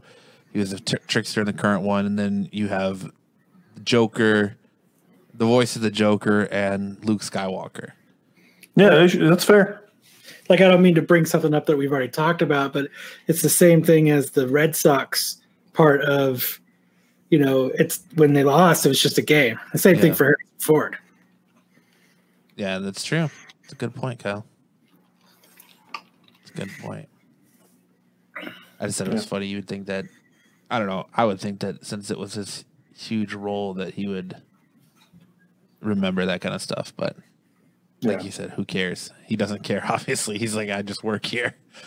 So, Well, like when I was a kid, my my dad and my mom are not nerds at all. That's just they don't. That's not their thing. But they'll watch the Star Wars movies. They watch the Marvel movies. So growing up, I saw Star Wars, but it wasn't like my dad was like in love with it and like teaching me to love it. Like my brother now has a four year old son. He's teaching his son to love Star Wars, and his son loves it. But me as a kid, I just watched the movies casually. It wasn't until I got older that I was a hu- huge fan. Until probably I was 10 or 11 years old, I thought it was pronounced Dark Vader, not Darth Vader. So I guess like from that perspective, like Harrison Ford's probably the same idea. It's like whatever. Like I did it to make money. I memorized my lines at the time. I don't know. Mm-hmm. I Yeah. agree. It's funny now looking back. I thought it was a lifesaver, not a lightsaber, and Dark Vader. well, not lifesaver, lightsaber. No, that life saber. That's what I thought. Life saber, which doesn't make sense why I thought that. Lightsaber makes more sense. It's a saber of light, but it was Dark Vader and a lifesaver when I was a kid. the joys of being a kid. right? Meanwhile, my four year old nephew's like, you ask him who his favorite character is, and he says, ah, Kylo Ren. It's his favorite Star Wars character. And then Darth Vader. and you say, "What what do you what do you like to do? Kill all the Jedi. That's what's going to happen with my child. That's They're awesome. going to love Star Wars, okay? no, I thought you were gonna be you're gonna ex- execute the order and just have him like wipe out his nursery or something. Heck yeah, man. This is where the fun begins. Well, that, that his nursery is a Jedi, it's the younglings, and you're gonna wipe them all out, huh? Yep. Imagine my that brother- conference call. My brother and I actually had a conversation about the killing of younglings earlier today, but I don't know if I'll dive into that. But we were talking about just like Anakin's growth to become Darth Vader and how in the movies it is so terrible. Like there's no reason that Anakin would go from being a good guy to all of a sudden killing children. But the Clone Wars TV show makes it a little more palpable, but it's still like so off-putting to me when I watch the movies. I'm like, what the heck is this guy going and killing kids for now all of a sudden? This is stupid. Just doesn't make any sense. Not to jump back to a previous topic, but um, talking back again about Matt Reeves' Batman a little bit. What what do you guys feel about the the rumor going around that there speculation that Dick Grayson, aka Robin, is going to be in this in this film? I'm excited. Are you? You you don't think it's too early to to introduce a Robin? So We've had enough Batman movies without it. Really, I mean, it's been a long time since we've had a Batman movie. I think it'll be cool. I think it'll be. Then it can spawn into us getting a Nightwing movie. So I'm on board for Robin, but I kind of agree with you, Matt. I think the first movie's too soon. Well, I think if Robin's in it, I think it's going to be more a matter of you're like you hear about the Flying Graysons, maybe you see the Flying Graysons, but his parents aren't dead yet, or maybe they die in an after credit scene. Like I could see maybe that, but I don't think Robin is going to be in the movie. I think Dick Grayson might be as a kid, but not Robin. So yeah, they, they've um they've already they're they're circulating a tweeter uh, no, what is it a tweeter a Twitter post about the Flying Graysons. Um, yeah, and they're doing a casting call. It looks like. Um, yeah, I saw that earlier today. They're looking for like circus people or something like that. Yeah, and then there's so I can't. I'm gonna butcher his name. Timothée Chalamet. Chalamet. Thank you from the the crowd. Chalamet is is rumored to to potentially be Dick Grayson. So I have no idea who that is. he's from the looks like he's from the movie. What movie was he in? Um, The King. Little Women, Call Me by Your Name. Kellen's just over here. Oh What el- wow! what So, else? like, Beautiful boy. I think. Okay. keep going, dude. Just oh, I know who that kid is. Oh, I hate him. Not really. I don't hate him. But you watch This Is Us. yes. That's freaking Kate's young boyfriend, and I hate him. No, it's not. Uh, yeah, it is. I'm No, pretty sure it is. Not. It is. No, I think that's dude. It totally. It, all right, I'm, I'm looking it up. Look it I'm up. pretty. Look it I'm up. pretty I, confident. I don't it think it is. But you think you think early on for for an older Robin, you think that's a good it's a good fit, Kyle? Older Robin. Well, yeah, he's gonna be like when when Bruce takes in Robin, takes in Dick. Dick's what? How old? Uh, you're right. It's not like the This Is 12. Us kid. Like twelve. So this kid looks. I mean, so you get a Robin at this point, he's gonna be like 16, 17 years old. It's gonna be like the the Batman and Robin with uh, Chris O'Donnell as Robin, where the dude's already an adult being taken in. I just was assuming that the Graysons, the Flying Graysons part would be a uh, like a flashback, Yeah. just more of a reference than anything else. It's tough because, like, if you want to get Nightwing, you can't cast too young of a character. Not that they've confirmed a Nightwing spinoff or anything, but like, if that's a goal, you can't get too young. You can't get a 13 year old kid. Well, they've been talking But- about a Nightwing movie for for years now, right? Yeah, they have. They have. But, But- they talk about a lot of things. It'd be cool to have a couple Batman movies that have Robin, and then some, and then we have that spinoff where we get to have Nightwing. I think it could be cool. I just, I don't know. I'm not sure I like this kid, but for just the, the look anyway. When Bruce takes in Dick. Terrible phrasing.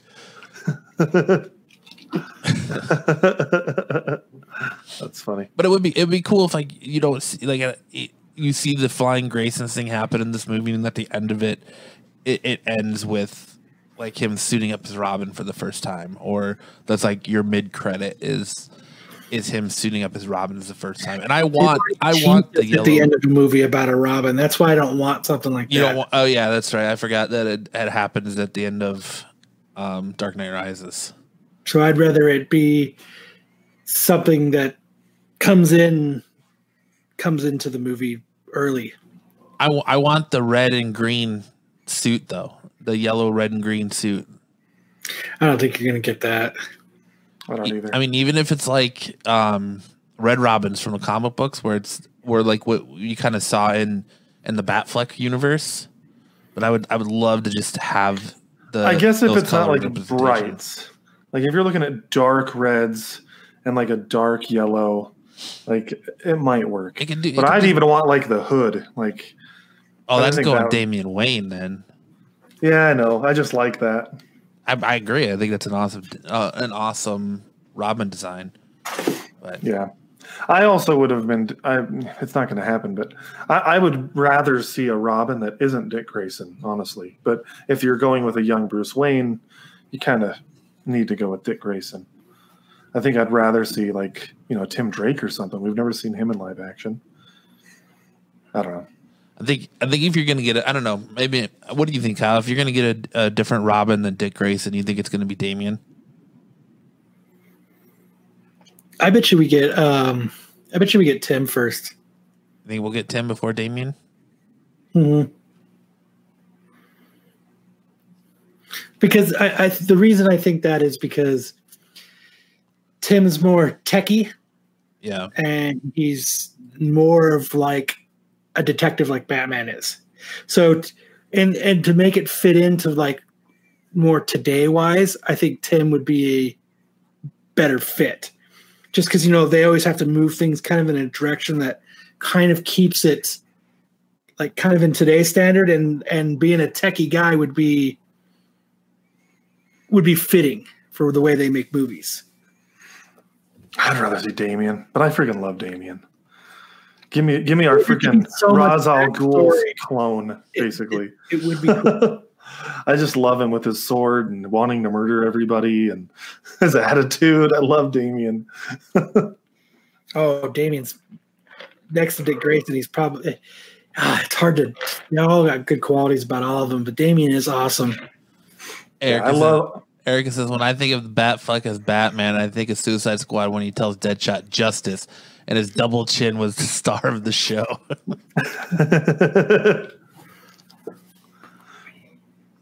What if they what if they go where you don't even I don't know. I was thinking what if they give you like a dick without even being Robin first? He just goes right to Nightwing. And he trains him as if Batman trains him as a sidekick, but then as you move forward, you get a young Tim Drake as his his Robin and this this version of of Dick just goes on to be Nightwing. So you see him later on in as Nightwing. So he like breezes in and breezes out. Ki- Well, he yeah he changes he trains him as a as a, a sidekick, but it, he's kind of just got that Nightwing moniker. I don't know. I was just trying to think of a way that they could do it to fit it with with his age. But isn't like Robin, like the identity of Robin, fairly instrumental in creating Nightwing? Yes, hmm I don't know. He's tired of being Robin, and he wants his own. He wants that breakaway. Yeah, that's why I'd rather just skip straight past Dick Grayson and get a different Robin and just Yeah, but he, Dick Grayson is such a cool character. yeah. I'm saying, but if we had him as Nightwing instead, but I, I think it just would be funner to have him. It would just be awesome to see as as Robin, and then transform. yeah, It would be it would be reasons to have. So you want to see a little bit more Robin than what we got in Titans before he Yeah. transforms into to Dick, or not Dick, but before he transforms into Dick, before he transforms into Nightwing. Yeah, and I would see I want to see more Robin as as Batman and Robin, and then I would and then it would give it a really cool reason to have the Teen Titans on screen, and then it would be a really cool reason to have the Judas contract, and then it would be a really cool reason to have Nightwing, I mean that, that would be cool. Uh, and then having Nightwing be in Blüdhaven would be. Then that's where the story of Nightwing takes place. so what if this universe is? What if this Batman is cool enough to spawn DC's you know MCU? Then you could actually see that. You could see Robin. You could see over a ten year period Robin growing throughout different films, and then he becomes Damian after ten years of movies, or not Damian. Sorry, then becomes Nightwing. Like that could be cool, but are they going to do that? I don't, I don't know. I two or three movies, and then it transitions to Teen Titans, and then it transitions to a, a Nightwing movie. I think that'd be really cool if it happened. I think that'd be awesome. Because I mean, there's going to be two or three years between movies, so by the time you get to that point, that's probably going to be like eight years. So whoever the actor is has plenty of time to grow and get older. I mean, that's not a that's not a bad idea, Kyle's on too, because Robert Pattinson is young enough that even after these three movies, or you know, after this movie, you could kind of start setting those pieces in the next two movies of his contract, and then when his contract is up, you pivot to to follow Dick as as going on his own and becoming st- forming the Teen Titans and becoming Nightwing, and like Kyle said, Judas contract and all the stuff that goes on with. And it's a Yeah. Deathstroke. That'd be really cool. But would you want to introduce Deathstroke in one of the Batman movies before Judas Contract, or would you just introduce him in Judas Contract? Judas contract. Yeah, Just introduce him there. Mhm. Yeah, that's that's probably good enough. Like in a Batman, like an after credit scene, or you know something something that teases it, but for the most part, no. And just let the let the Judas contract play out. That'd be cool. I like that story arc. that would be. I think that's that'd be a fantastic way to do it. Now, will they do it that way? Probably not, but. Oh hell no! transitioning from from Bruce to to Dick and then let Dick carry it going forward would be a good way to keep that franchise fresh without having to to reboot it every time you're going to recast someone else. hmm But Man, now I'm wanting like a.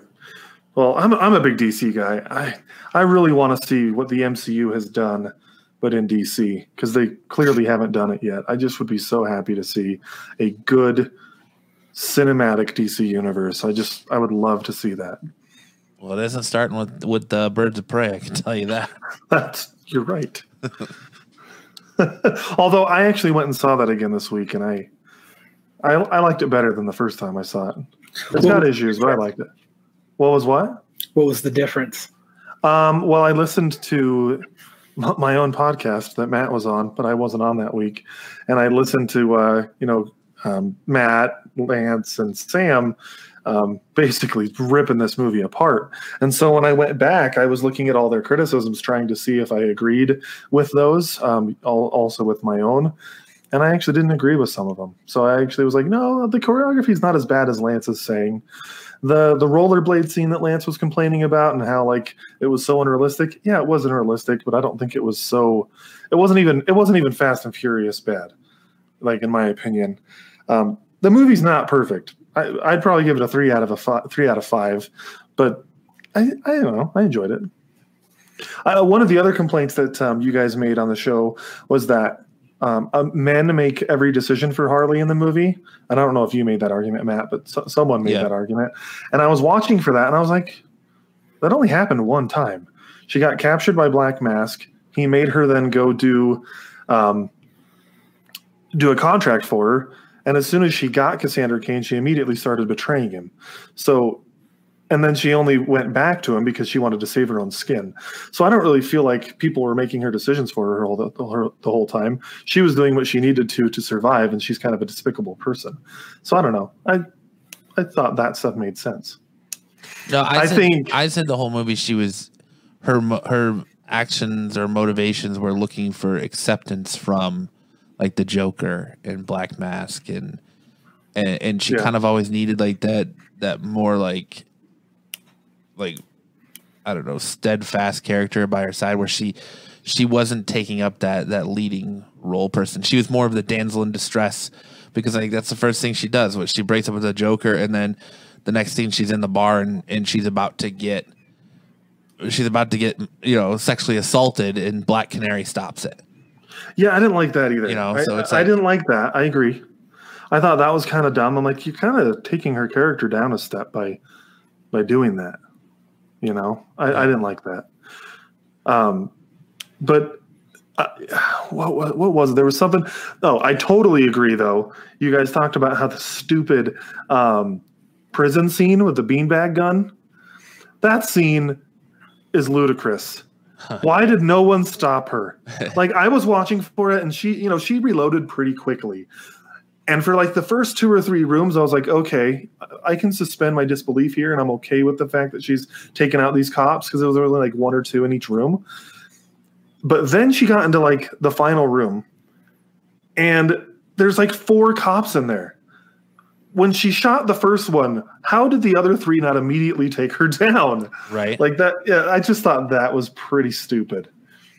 That that beanbag scene was kind of dumb, and I also thought it was weird that they decided to make the movie rated R, but then she like didn't really kill that many people. I was like, Harley Quinn's a freaking she's a freaking villainous crazy woman. I think she would have been murdering a bunch of people. So I, I, just thought that was odd that they had her shooting people with a beanbag gun instead of actually like killing them. I don't know.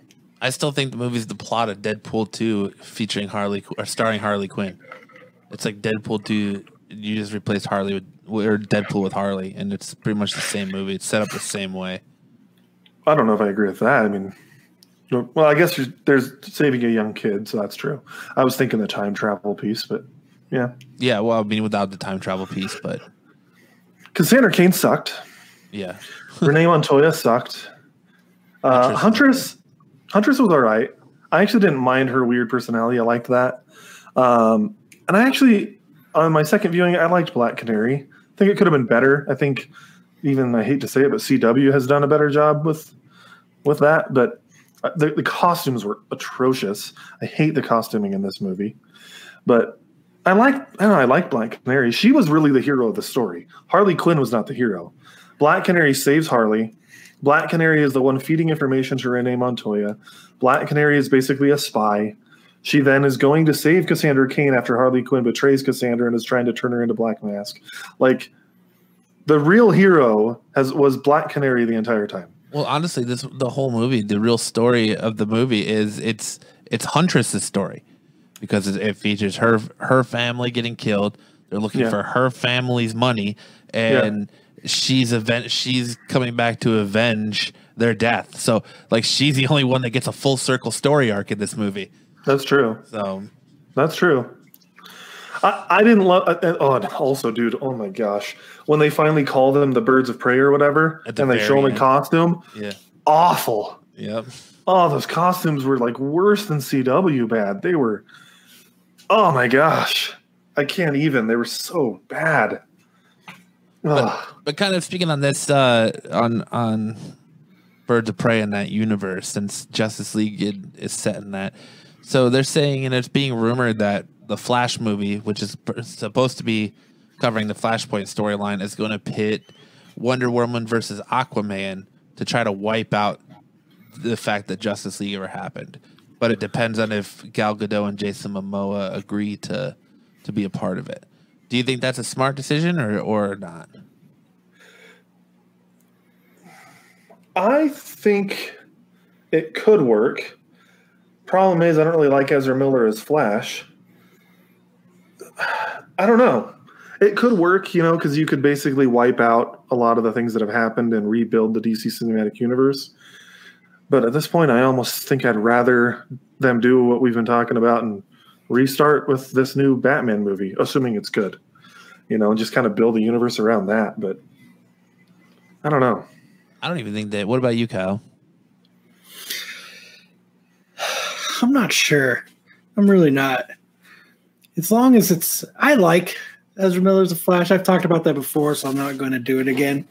Um, it as long as they follow the Flashpoint story well, then I I'm cool for whatever they can make it. But as long as it's it just needs to follow it. I love the Flashpoint story. I'm it's down for Flashpoint. Story. But we've talked about that a bunch of times, so we don't need to talk about Flashpoint again. Well, how much do you think that pitting Wonder Woman versus Aquaman is going to change the Flashpoint storyline? What do you think, Brian? Um, I don't know. I have no idea. I heard. I just heard about it. I haven't looked into it. Uh, I heard they're going to do the whole Wonder Woman versus Aquaman type thing. Is that is that what they're doing? Yeah. Um, I don't know. what's rumored. I think I think that's that's exactly that's just what that is. I don't think that's going to turn into anything. I don't think that's going to bear fruit. But we'll see. I think it'd be awesome if they did it. I think seeing Jason Momoa's Aquaman versus Gal Gadot's Wonder Woman would be really cool. I think as it'd long, be really cool. As long as they do it like this is the next Justice League movie, they gotta they gotta have them all in it. If it's a Justice League movie, I, I mean that's cool. I'm cool with that. You know, make sure they do it up. They should have done Flashpoint, you know, last time. As long as they bring uh, Jeffrey Dean Morgan back as uh, Thomas Wayne. Yep. Yeah. But but the the Batman is in Flashpoint a decent amount, and Bat Batfleck's gone. So would you somehow make some excuse for Robert Pattinson being the Batman in this, or would you just replace Batman with a different character? I think that you have Robert Pattinson make a couple cameos. Yeah. Why not? He's Batman. Might as well Yeah. use him as Batman. Because isn't isn't if I'm remembering correctly, isn't it Batman with the Flash, and he's like helping the Flash get his powers back, and isn't that isn't that part of the story? Yeah, It's Batman's dad. It's t- yeah. So it's Batman's dad, it's Thomas Wayne. Okay, Yeah. that's what I was misremembering. Okay, it's at the end that That goes Batman's back, in it's it's changing the timeline. It's Yeah, okay. Okay, so then Thomas Wayne's the one he's with. Okay, that would be cool. Actually, Jeffrey Dean Morgan would be pretty. That's sick. why. That's why it was so interesting when they were doing the the button in in right around the uh, rebirth time, beginning of rebirth time when they were doing the button. You got to kind of see a little bit of that again when they were bringing flashback, and it was they're you know they're rejumbling and bring you know and and kind of xing out the new Fifty Two. So I thought that was it's cool. It's a great story. They, you know, they got to, it'd be great to build a movie around that framework. So, Because the director recently revealed that his take on the Flashpoint won't be a direct adaptation or adaptation from the comic book storyline, but it'll be a very different version of Flashpoint than you're expecting. I'm okay with different as long as it's good. So I mean, mm. maybe Flash goes back to a time where you know Aqua, where Atlantis and the and the Amazonians are are in war with each other. I don't know. yeah, sounds good. Does it? I mean, that if that's, I mean, I don't know if it's good, but it sounds like that's what they're trying to do. It- Yeah, I mean, like like Chad said, they changed Joker with no explanation, so changing Batman with nothing said is doable. That's true. plus those Aquaman and Wonder Woman are the two characters they want, they actually like. They want to, they want to, you know, keep those iterations as they have them. So, Well, uh, is that just because their franchises are the only ones that have actually taken off? yeah, yep. I mean, Shazam's going to be in there at some point too. They're gonna have Shazam take the role of Thomas Wayne. It's gonna be totally Was- different. Wasn't Shazam in Flashpoint? No. Uh, it's been so long since I've read Flashpoint, I don't remember. I, for some reason, I'm I'm picturing Billy Batson as the wizard, and he has the long white hair. But maybe maybe that's not Flashpoint. Maybe that was a different storyline. I don't know. I mean, sure, you could find a way to bring Shazam in, and I think it'd be cool. But then, what do you do with the Superman arc? Do you digitally make Henry Cavill look super skinny, or I don't know. I think it's going to be cool. Um, them doing the the um, Black Adam stuff. It sounds like the Black Adam stuff is actually going to be pretty badass, like we were all expecting. You know, they're going to do the whole JSA storyline. I hope so. Yeah, hopefully they do the whole ISIS storyline from New Fifty Two. That was a good storyline for Black Adam. Um, So, uh, kind of switching. Let's switch over to Marvel real quick. What is so now? Sony's coming to the table or to the plate, saying that they're hoping that they can extend the Spider-Man deal past the three pictures they have it at right now. What do you think's got them changing their tune? Money. Yeah, Yeah, money. And I'm very glad. I'm guessing the deal that they renegotiated is much more lucrative for them, so they're probably willing to stay in this one longer. Well, that's and that's what they're saying is that it's a the the deal they have now is a win win win for everyone involved. But there's also those rumors of Apple is looking to buy Sony. So do you think that maybe that deal is falling through? The Apple deal? Yeah. So that so Maybe. Sony only did three years on that original on that new deal because they probably expected to be bought out by Apple and now maybe that that deal is is cooling off, so they're saying, well, maybe we can extend this deal out further. Because they they seem to be putting a lot of money in this because they're they're they're trying to connect their universes. They're trying to connect Venom two to more and, and Morbius to to this universe. I don't know. I'm trying to find my tinfoil so I can put my hat on, but Yeah. uh, having a hard time. I'm just saying that's that they've already pretty much so the, the a script for Morbius leaked already and footage for the movie leaked already and they're saying that in the movie that poster that we've all been looking at of the murder with the that Spider-Man image from the Tobey Maguire one that that image is actually just a placeholder for the trailer when you actually watch the movie it's the Tom Holland Spider-Man on that poster or on that wall painting I think. I mean, I think it'd be cool.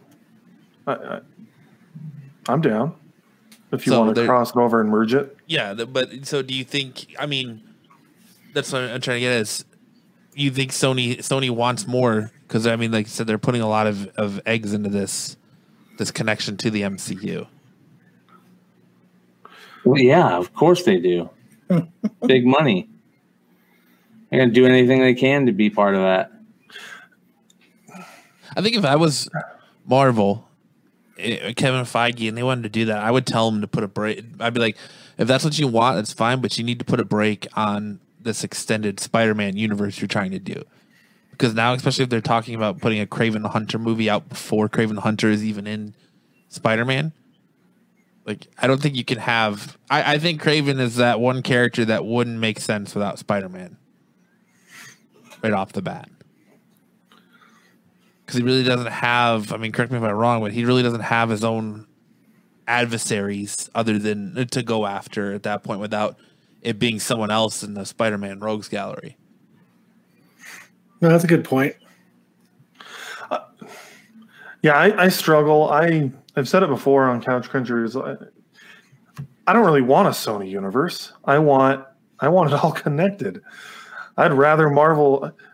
If I could have a perfect world, I'd want the freaking Apple deal to go through so that Marvel just gets Spider-Man back.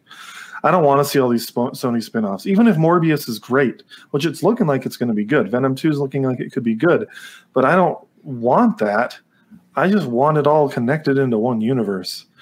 And I, I worry about trying to connect the Sony universe into the MCU. Will the tones mesh well? Currently, Venom is just kind of eh. I don't know that I want that Venom to be the MCU Venom. You know what I mean? So like that's that's where I get a little bit torn on this. Yeah, I don't know. I I just want to know. I was wondering maybe you guys thought there's more to it that Sony is maybe their their plans for Spider-Man aren't working out the same way they are they were or want them to, so they're gonna try and connect it all Oh. with Marvel. Yeah, I mean they're they're basically getting the short end of the stick. They've been getting the short end of the stick since the, I mean, you know, since Marvel basically put the kibosh on them by basically saying, "Hey, if you don't let us, if you don't, you know, play well, you know, on the playground, we're gonna make the character be pointless." So Interesting. they did that. I mean, they they did that by doing the Doc Ock thing. So. Yeah. They can they can do shit like that and it it does have a major effect on those companies that you know think that they're gonna hold the movie rights Yeah. kind of a strong arm tactic but it works Yeah. So, uh, moving on from comics here, McDonald's. McDonald's is getting on the Gwyneth Paltrow train, and they're saying that they're going to release candles that smell like uh, that that smell like quarter pounders. You gonna you gonna buy one of those, Max? I know you're dying to talk about this. I just find this so funny. I just find it funny. I'm not interested in buying a freaking quarter pounder scented candle. No, thank you. I uh, will. And and I, I brought it up to my wife earlier today as a joke. and She's like, "We are not bringing that into our home. No way." Wow, you got a problem with the quarter pounder with cheese? I don't, but I don't want a candle that smells like one. That just, I don't want to smell hamburger, but not being able to eat hamburger. That's just wrong. I, Kyle said, Kyle, you said you'd be all over it, huh? I'd have four of them. You have four of them. I mean, uh, all it's right. got to to be the fair, double quarter pounder candle. Here's what I would use them for. My wife and I were talking about this earlier this week. So it's we're just a bunch of dudes here, right? I mean, there's some. I think there's some girls in the chat, but uh, if you don't like my my language, I'm sorry. I poop and it stinks. When I take a dump, it's nasty. And my wife was talking to me about that earlier this week. She's like, "Yeah, you're gross." she, and she's pregnant right now. There was a, a, a while back. I I was working from home. Took a dump here downstairs at 9 a.m. I turned the fan on for like four hours. She came home at 3 3:30 p.m. and was like, "I can't breathe. It still smells so bad." So maybe a quarter pounder scented candle could help alleviate the smell of my deuces. Chances I'd buy a candle titled Pepper Pot before I one ca- called Cal- Quarter Pounder. I don't know if you could. Hungry. I don't know if you could f- mask your funk with a quarter pounder smelling candle. It would just smell like burgers and ass then. I don't know it's, it's tough to say because I, I dropped a deuce earlier today when I was working, and I put a candle in, and my wife came home and didn't know. So maybe I was just lucky. Maybe the Right. quarter pounder. It wasn't a quarter pounder though. It was like a rose scented. It was like one of those scentsy things. It wasn't even a candle. One of those like wax things that melts and smells really good. I love those though. They smell great. They they mask the smell of me not doing dishes for a week. I was I was still telling uh, our group chat today. I was starting a new podcast called um like taking a dump at work or something like that, where I'm interviewing talking about your your top ten worst dumps that you've taken at work. And then Kyle's gonna be my first guest, but Kyle Kyle nixed that. He was like, "I'm not t- I'm not doing that." Pooping on the job. Hey man, you're getting paid for it. It sounds great. Yep. Pooping on the job. Kind of one of the last things I want to talk about this week is uh, I kind of found an interesting article on this this dude named um, his name is Mad Mike Hughes, and he's preparing to blast off in a man-made rocket, and they're uh, tomorrow, and they're following him. And the Science Channel is doing an upcoming TV show on him called uh, Man-Made Astronaut. That's going to prepare people be on TV later this year. Um, that's kind of cool that this dude's going to try and blast off in a man-made rocket. He's gonna kill himself. Probably. Probably. The last thing I would want to do is to be shot, shoot myself into space with something that I built. No shit. I am not a spaceship engineer. There's too many things in there that can go wrong. Now, where's he going to get the jet fuel? You can't just go to QT and get it. Right? I wonder if he's going to, yeah. I wonder if he's going to make it, make jet fuel. But now that it's becoming part of a TV show, though, or being documented for a TV show, I wonder if they're going to be the ones that somehow figure out a way for him to get the jet fuel. And he's probably going to s- sign all these waivers and stuff now. It'd be know. crazy to see him explode. That would be nuts, wouldn't it? I don't know, Brian. what? It'd be great to see him explode. That'd be crazy if he did. I don't know. I don't know. There's a lot to going into something that shoots into space. I don't know if it's something I'd want to do built in my garage. Like that's a lot of money. There's a guy who worked at uh, the place I used to work at, and he built a, a plane, one of those planes that you can bu- build yourself in the garage, and uh, he crashed it and passed away. So And that didn't even have jet fuel in it exactly. or rocket fuel. I mean, it takes a lot of thrust to go up. You know that, Brian. Yeah. Like, I Uh, mean, if you got if you got enough money, yeah, what you know, you look at uh, Bezos and yeah, It says homemade astronaut um, will follow three self-financed teams of amateur astronauts in their cosmic quest to explore the final frontier on shoestring budgets. And it says Hughes and his par- partner Waldo put their brains and efforts into a man-made rocket that can launch into space. Designed a rock raccoon, described as part rocket, part balloon. Uh, it's this invention the team hopes will get Hughes. so he's not um, shooting at space. He's just shooting at, at the.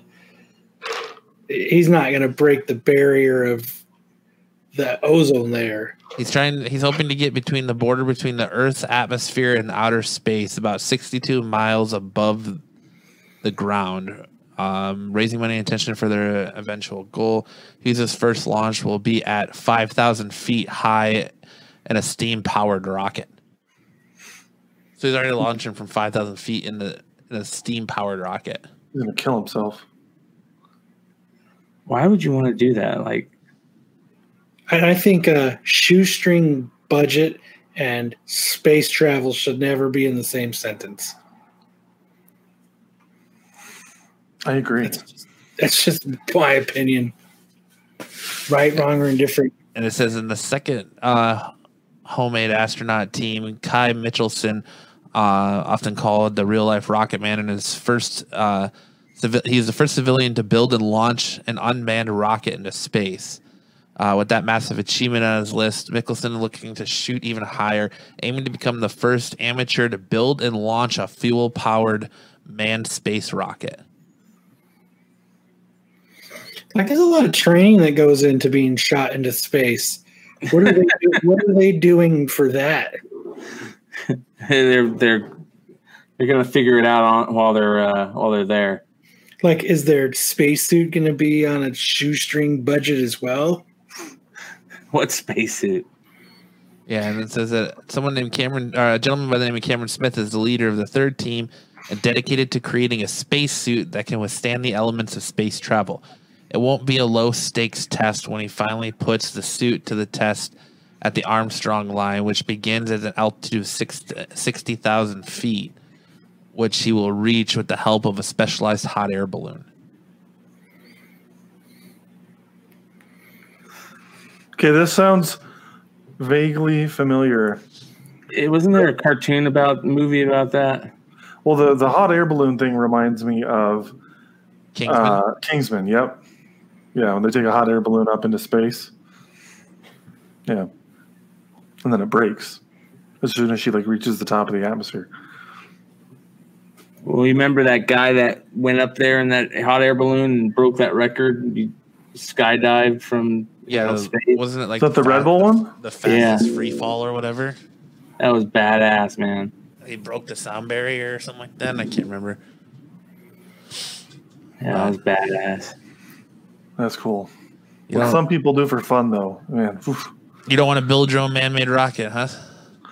Uh, no, No. I'm good. I don't have the skill set for that. I'll watch a YouTube video about it. Brian could do it. Brian's got the training. Not gonna happen. You're not going to launch I yourself. never want to be in something that's got thousands of gallons of rocket fuel underneath me. No, not even a rocket car. Nope. Not even a rocket car. So. I- Uh, I got something real quick to share uh, for people out there that uh, Go for it. might uh, have heard me talking about these baseball card boxes at Walgreens.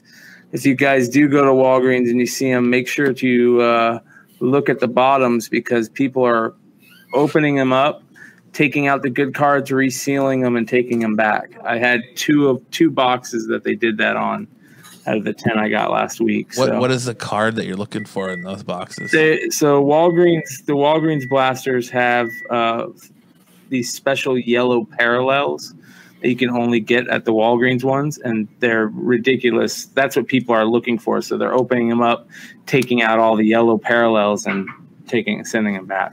How much are those going for a pop? Uh, they're nine ninety nine in store, and they're selling anywhere from you know thirty to forty bucks. For the sealed pack or just for those specific cards? Sealed pack. Oh. Yeah. So, but the cards that you can get in there, like if you pull one of the, the bigger rookies this year, you know, they're two, three hundred dollar cards. Interesting. Yeah. That's messed up. Yeah. Pissed me off. So yeah, those those people that do that are the same type of scum that you walk in and you see them with a little scale and they're they're weighing packs. Fucking pack searchers. And they're usually, you know, my you know mid to early 40s, you know, that don't give two shits that you're sitting there watching them weigh packs at a Walmart. So, Hey, everyone's got a hobby, right? Yeah. I've never seen anyone weighing a pack of cards. I've seen it twice. This so far in the last couple months. Oh, really? Oh yeah. Uh, first one was a dude weighing Pokemon packs.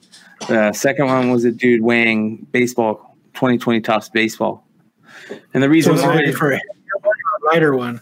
a heavier one because that means that it probably has a thicker card in it, and usually the thicker cards are you know autographs or memorabilia. Usually, like your foils, when it's Pokemon, Yeah. like your your rare foils are are heavier cards. Yeah.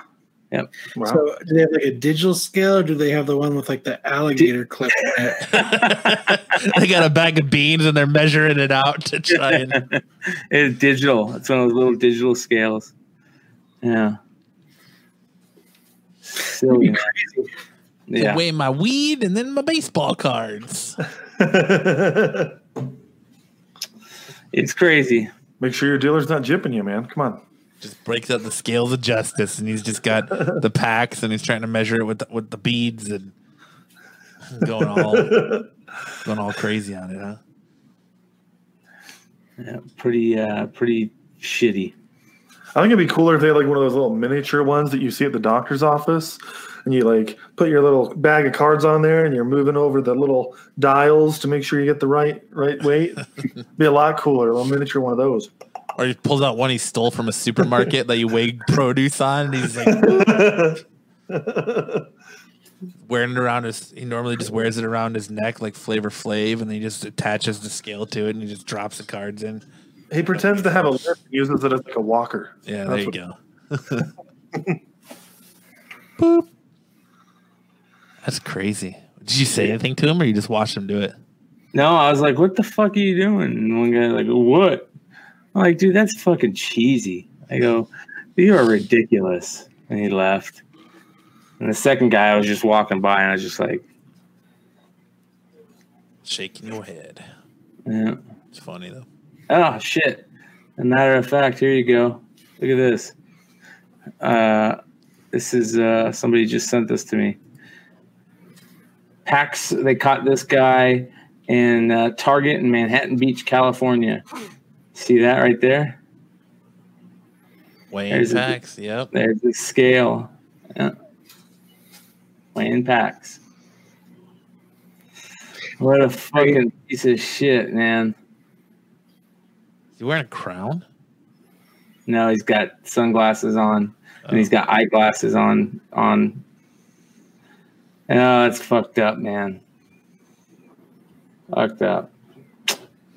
So yeah, if you're one of those douchebags, stop that shit. Have you guys seen the puppy video? Which one? The puppy video? The one where they're put trying to they're, they're trying to put uh, in the pan, the the dog won't let him. No, it's it's it's the dog in a box video. No. I don't think I've seen it. You haven't seen that? Look that up, Matt. See if you can find that. It's a I think it's called dog in a box rap. Is it on YouTube? Yeah, it's on YouTube. It's dog in a box rap. I think so. Something along those lines. Rap is in like It's like a rap song. okay. Should be this little white puppy in this box. Bou- um, bouncing in a box Yes. Put that on the screen and play it. because there's a couple of them. There's puppy bouncing in a box like this, and then Puppy bouncing in a box in the box by Rockstar. Pull them up. Let me see. Let me do this. Oh, here I can I can look it up.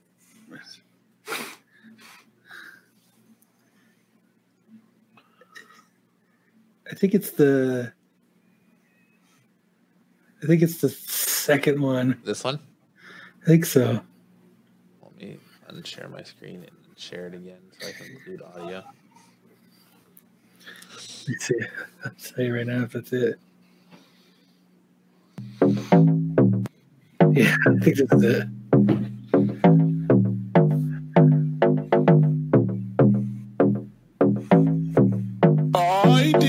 Puppy dog bouncing in the box like this. Don't stop, don't stop, bounce with it. Puppy dog bouncing in the box like this the one you're talking about? this. Don't stop, don't stop, bounce with it. You a good little puppy. You don't live on the street. You don't want no money. You want something to eat. Got your own water bowl. You don't need my drink.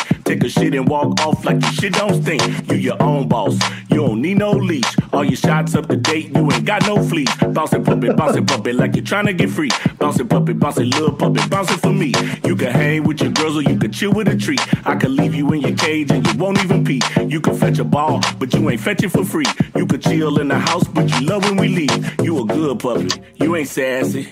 You don't lick me in the face, that's nasty. Said you a good puppy. You ain't sassy. And you don't lick me in the face, that's nasty. Hey, puppy dog bouncing in the box like this. Don't stop, don't stop, bounce with it. Puppy dog bouncing in the box views? like this. Don't stop, don't stop, bounce with it. Puppy dog bouncing in the house thing? like this. Don't stop, don't stop, bounce with it. Puppy dog bouncing in the house like this. Don't stop, don't stop, bounce with it. Bounce, bounce, bounce, bounce, bounce, bounce, bounce, bounce, bounce, puppy. Bounce, bounce, bounce, bounce, bounce, bounce, bounce, puppy. Bouncing puppy. Paid a lot of money for you. Pedigree. And I got the papers on you. Friends come over and my friends want you. Can I have your puppy? Hell no, uh-uh. My puppy like to bounce all the time. You might seen a lot of puppies, but they're not like mine. Got a chip in my puppy. If you try to steal mine, I'll find dumb, you so anywhere, anytime.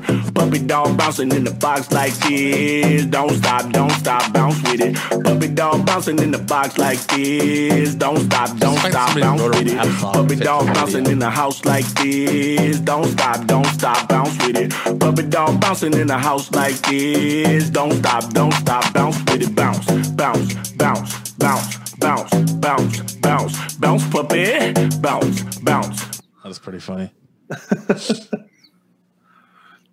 It's catchy.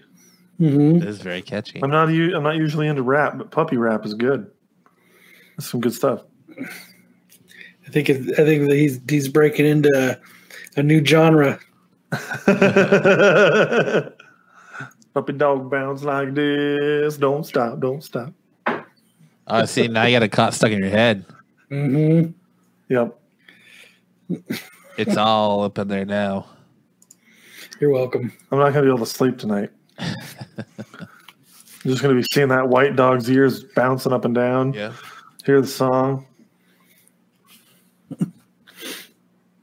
Shout out to whoever whoever made that put it out. That's funny.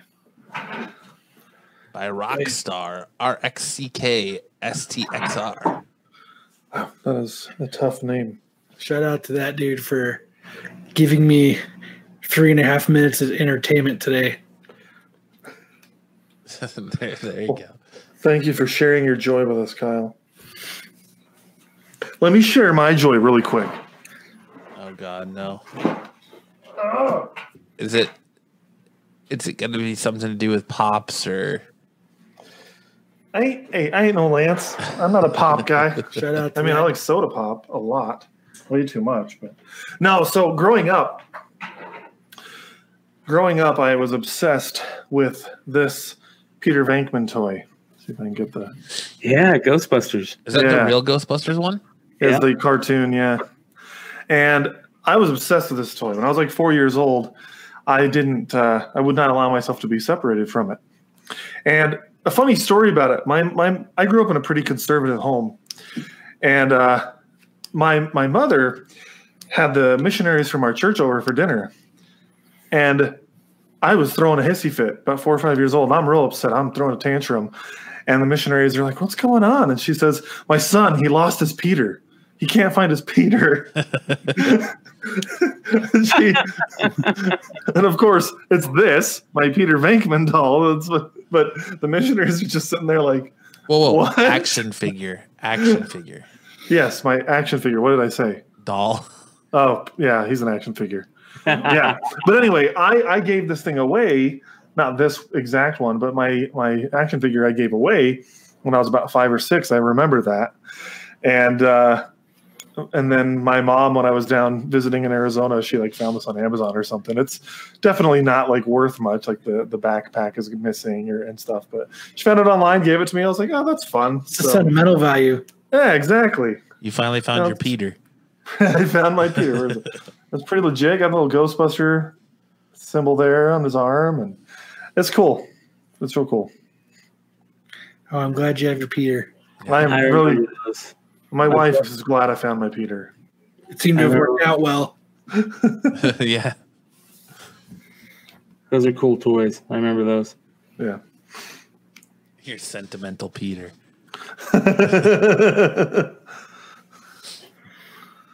Still have some.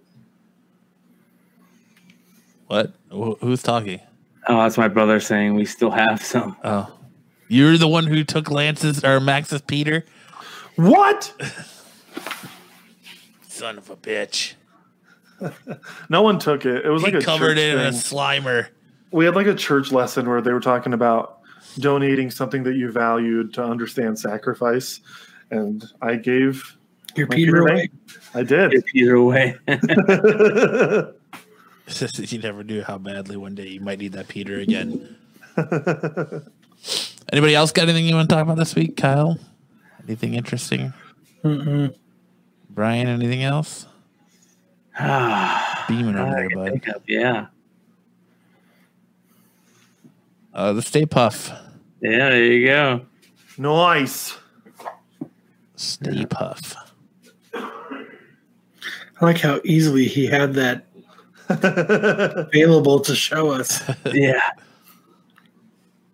He walked in the other room to get it. Stay Puft.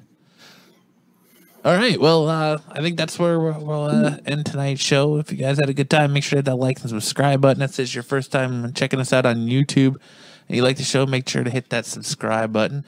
And we are here Friday night, every Friday night live. Um, if you are in the Anaheim area and you're going to be at WonderCon, um, I know I'm going to be there, and I think Brian's going to go, and I know a handful of the guys from Couch Crunchers are going to be there. So uh, if you're going to be at WonderCon, uh, hit us up and let us know, and, and be on the lookout for us, and be a good time.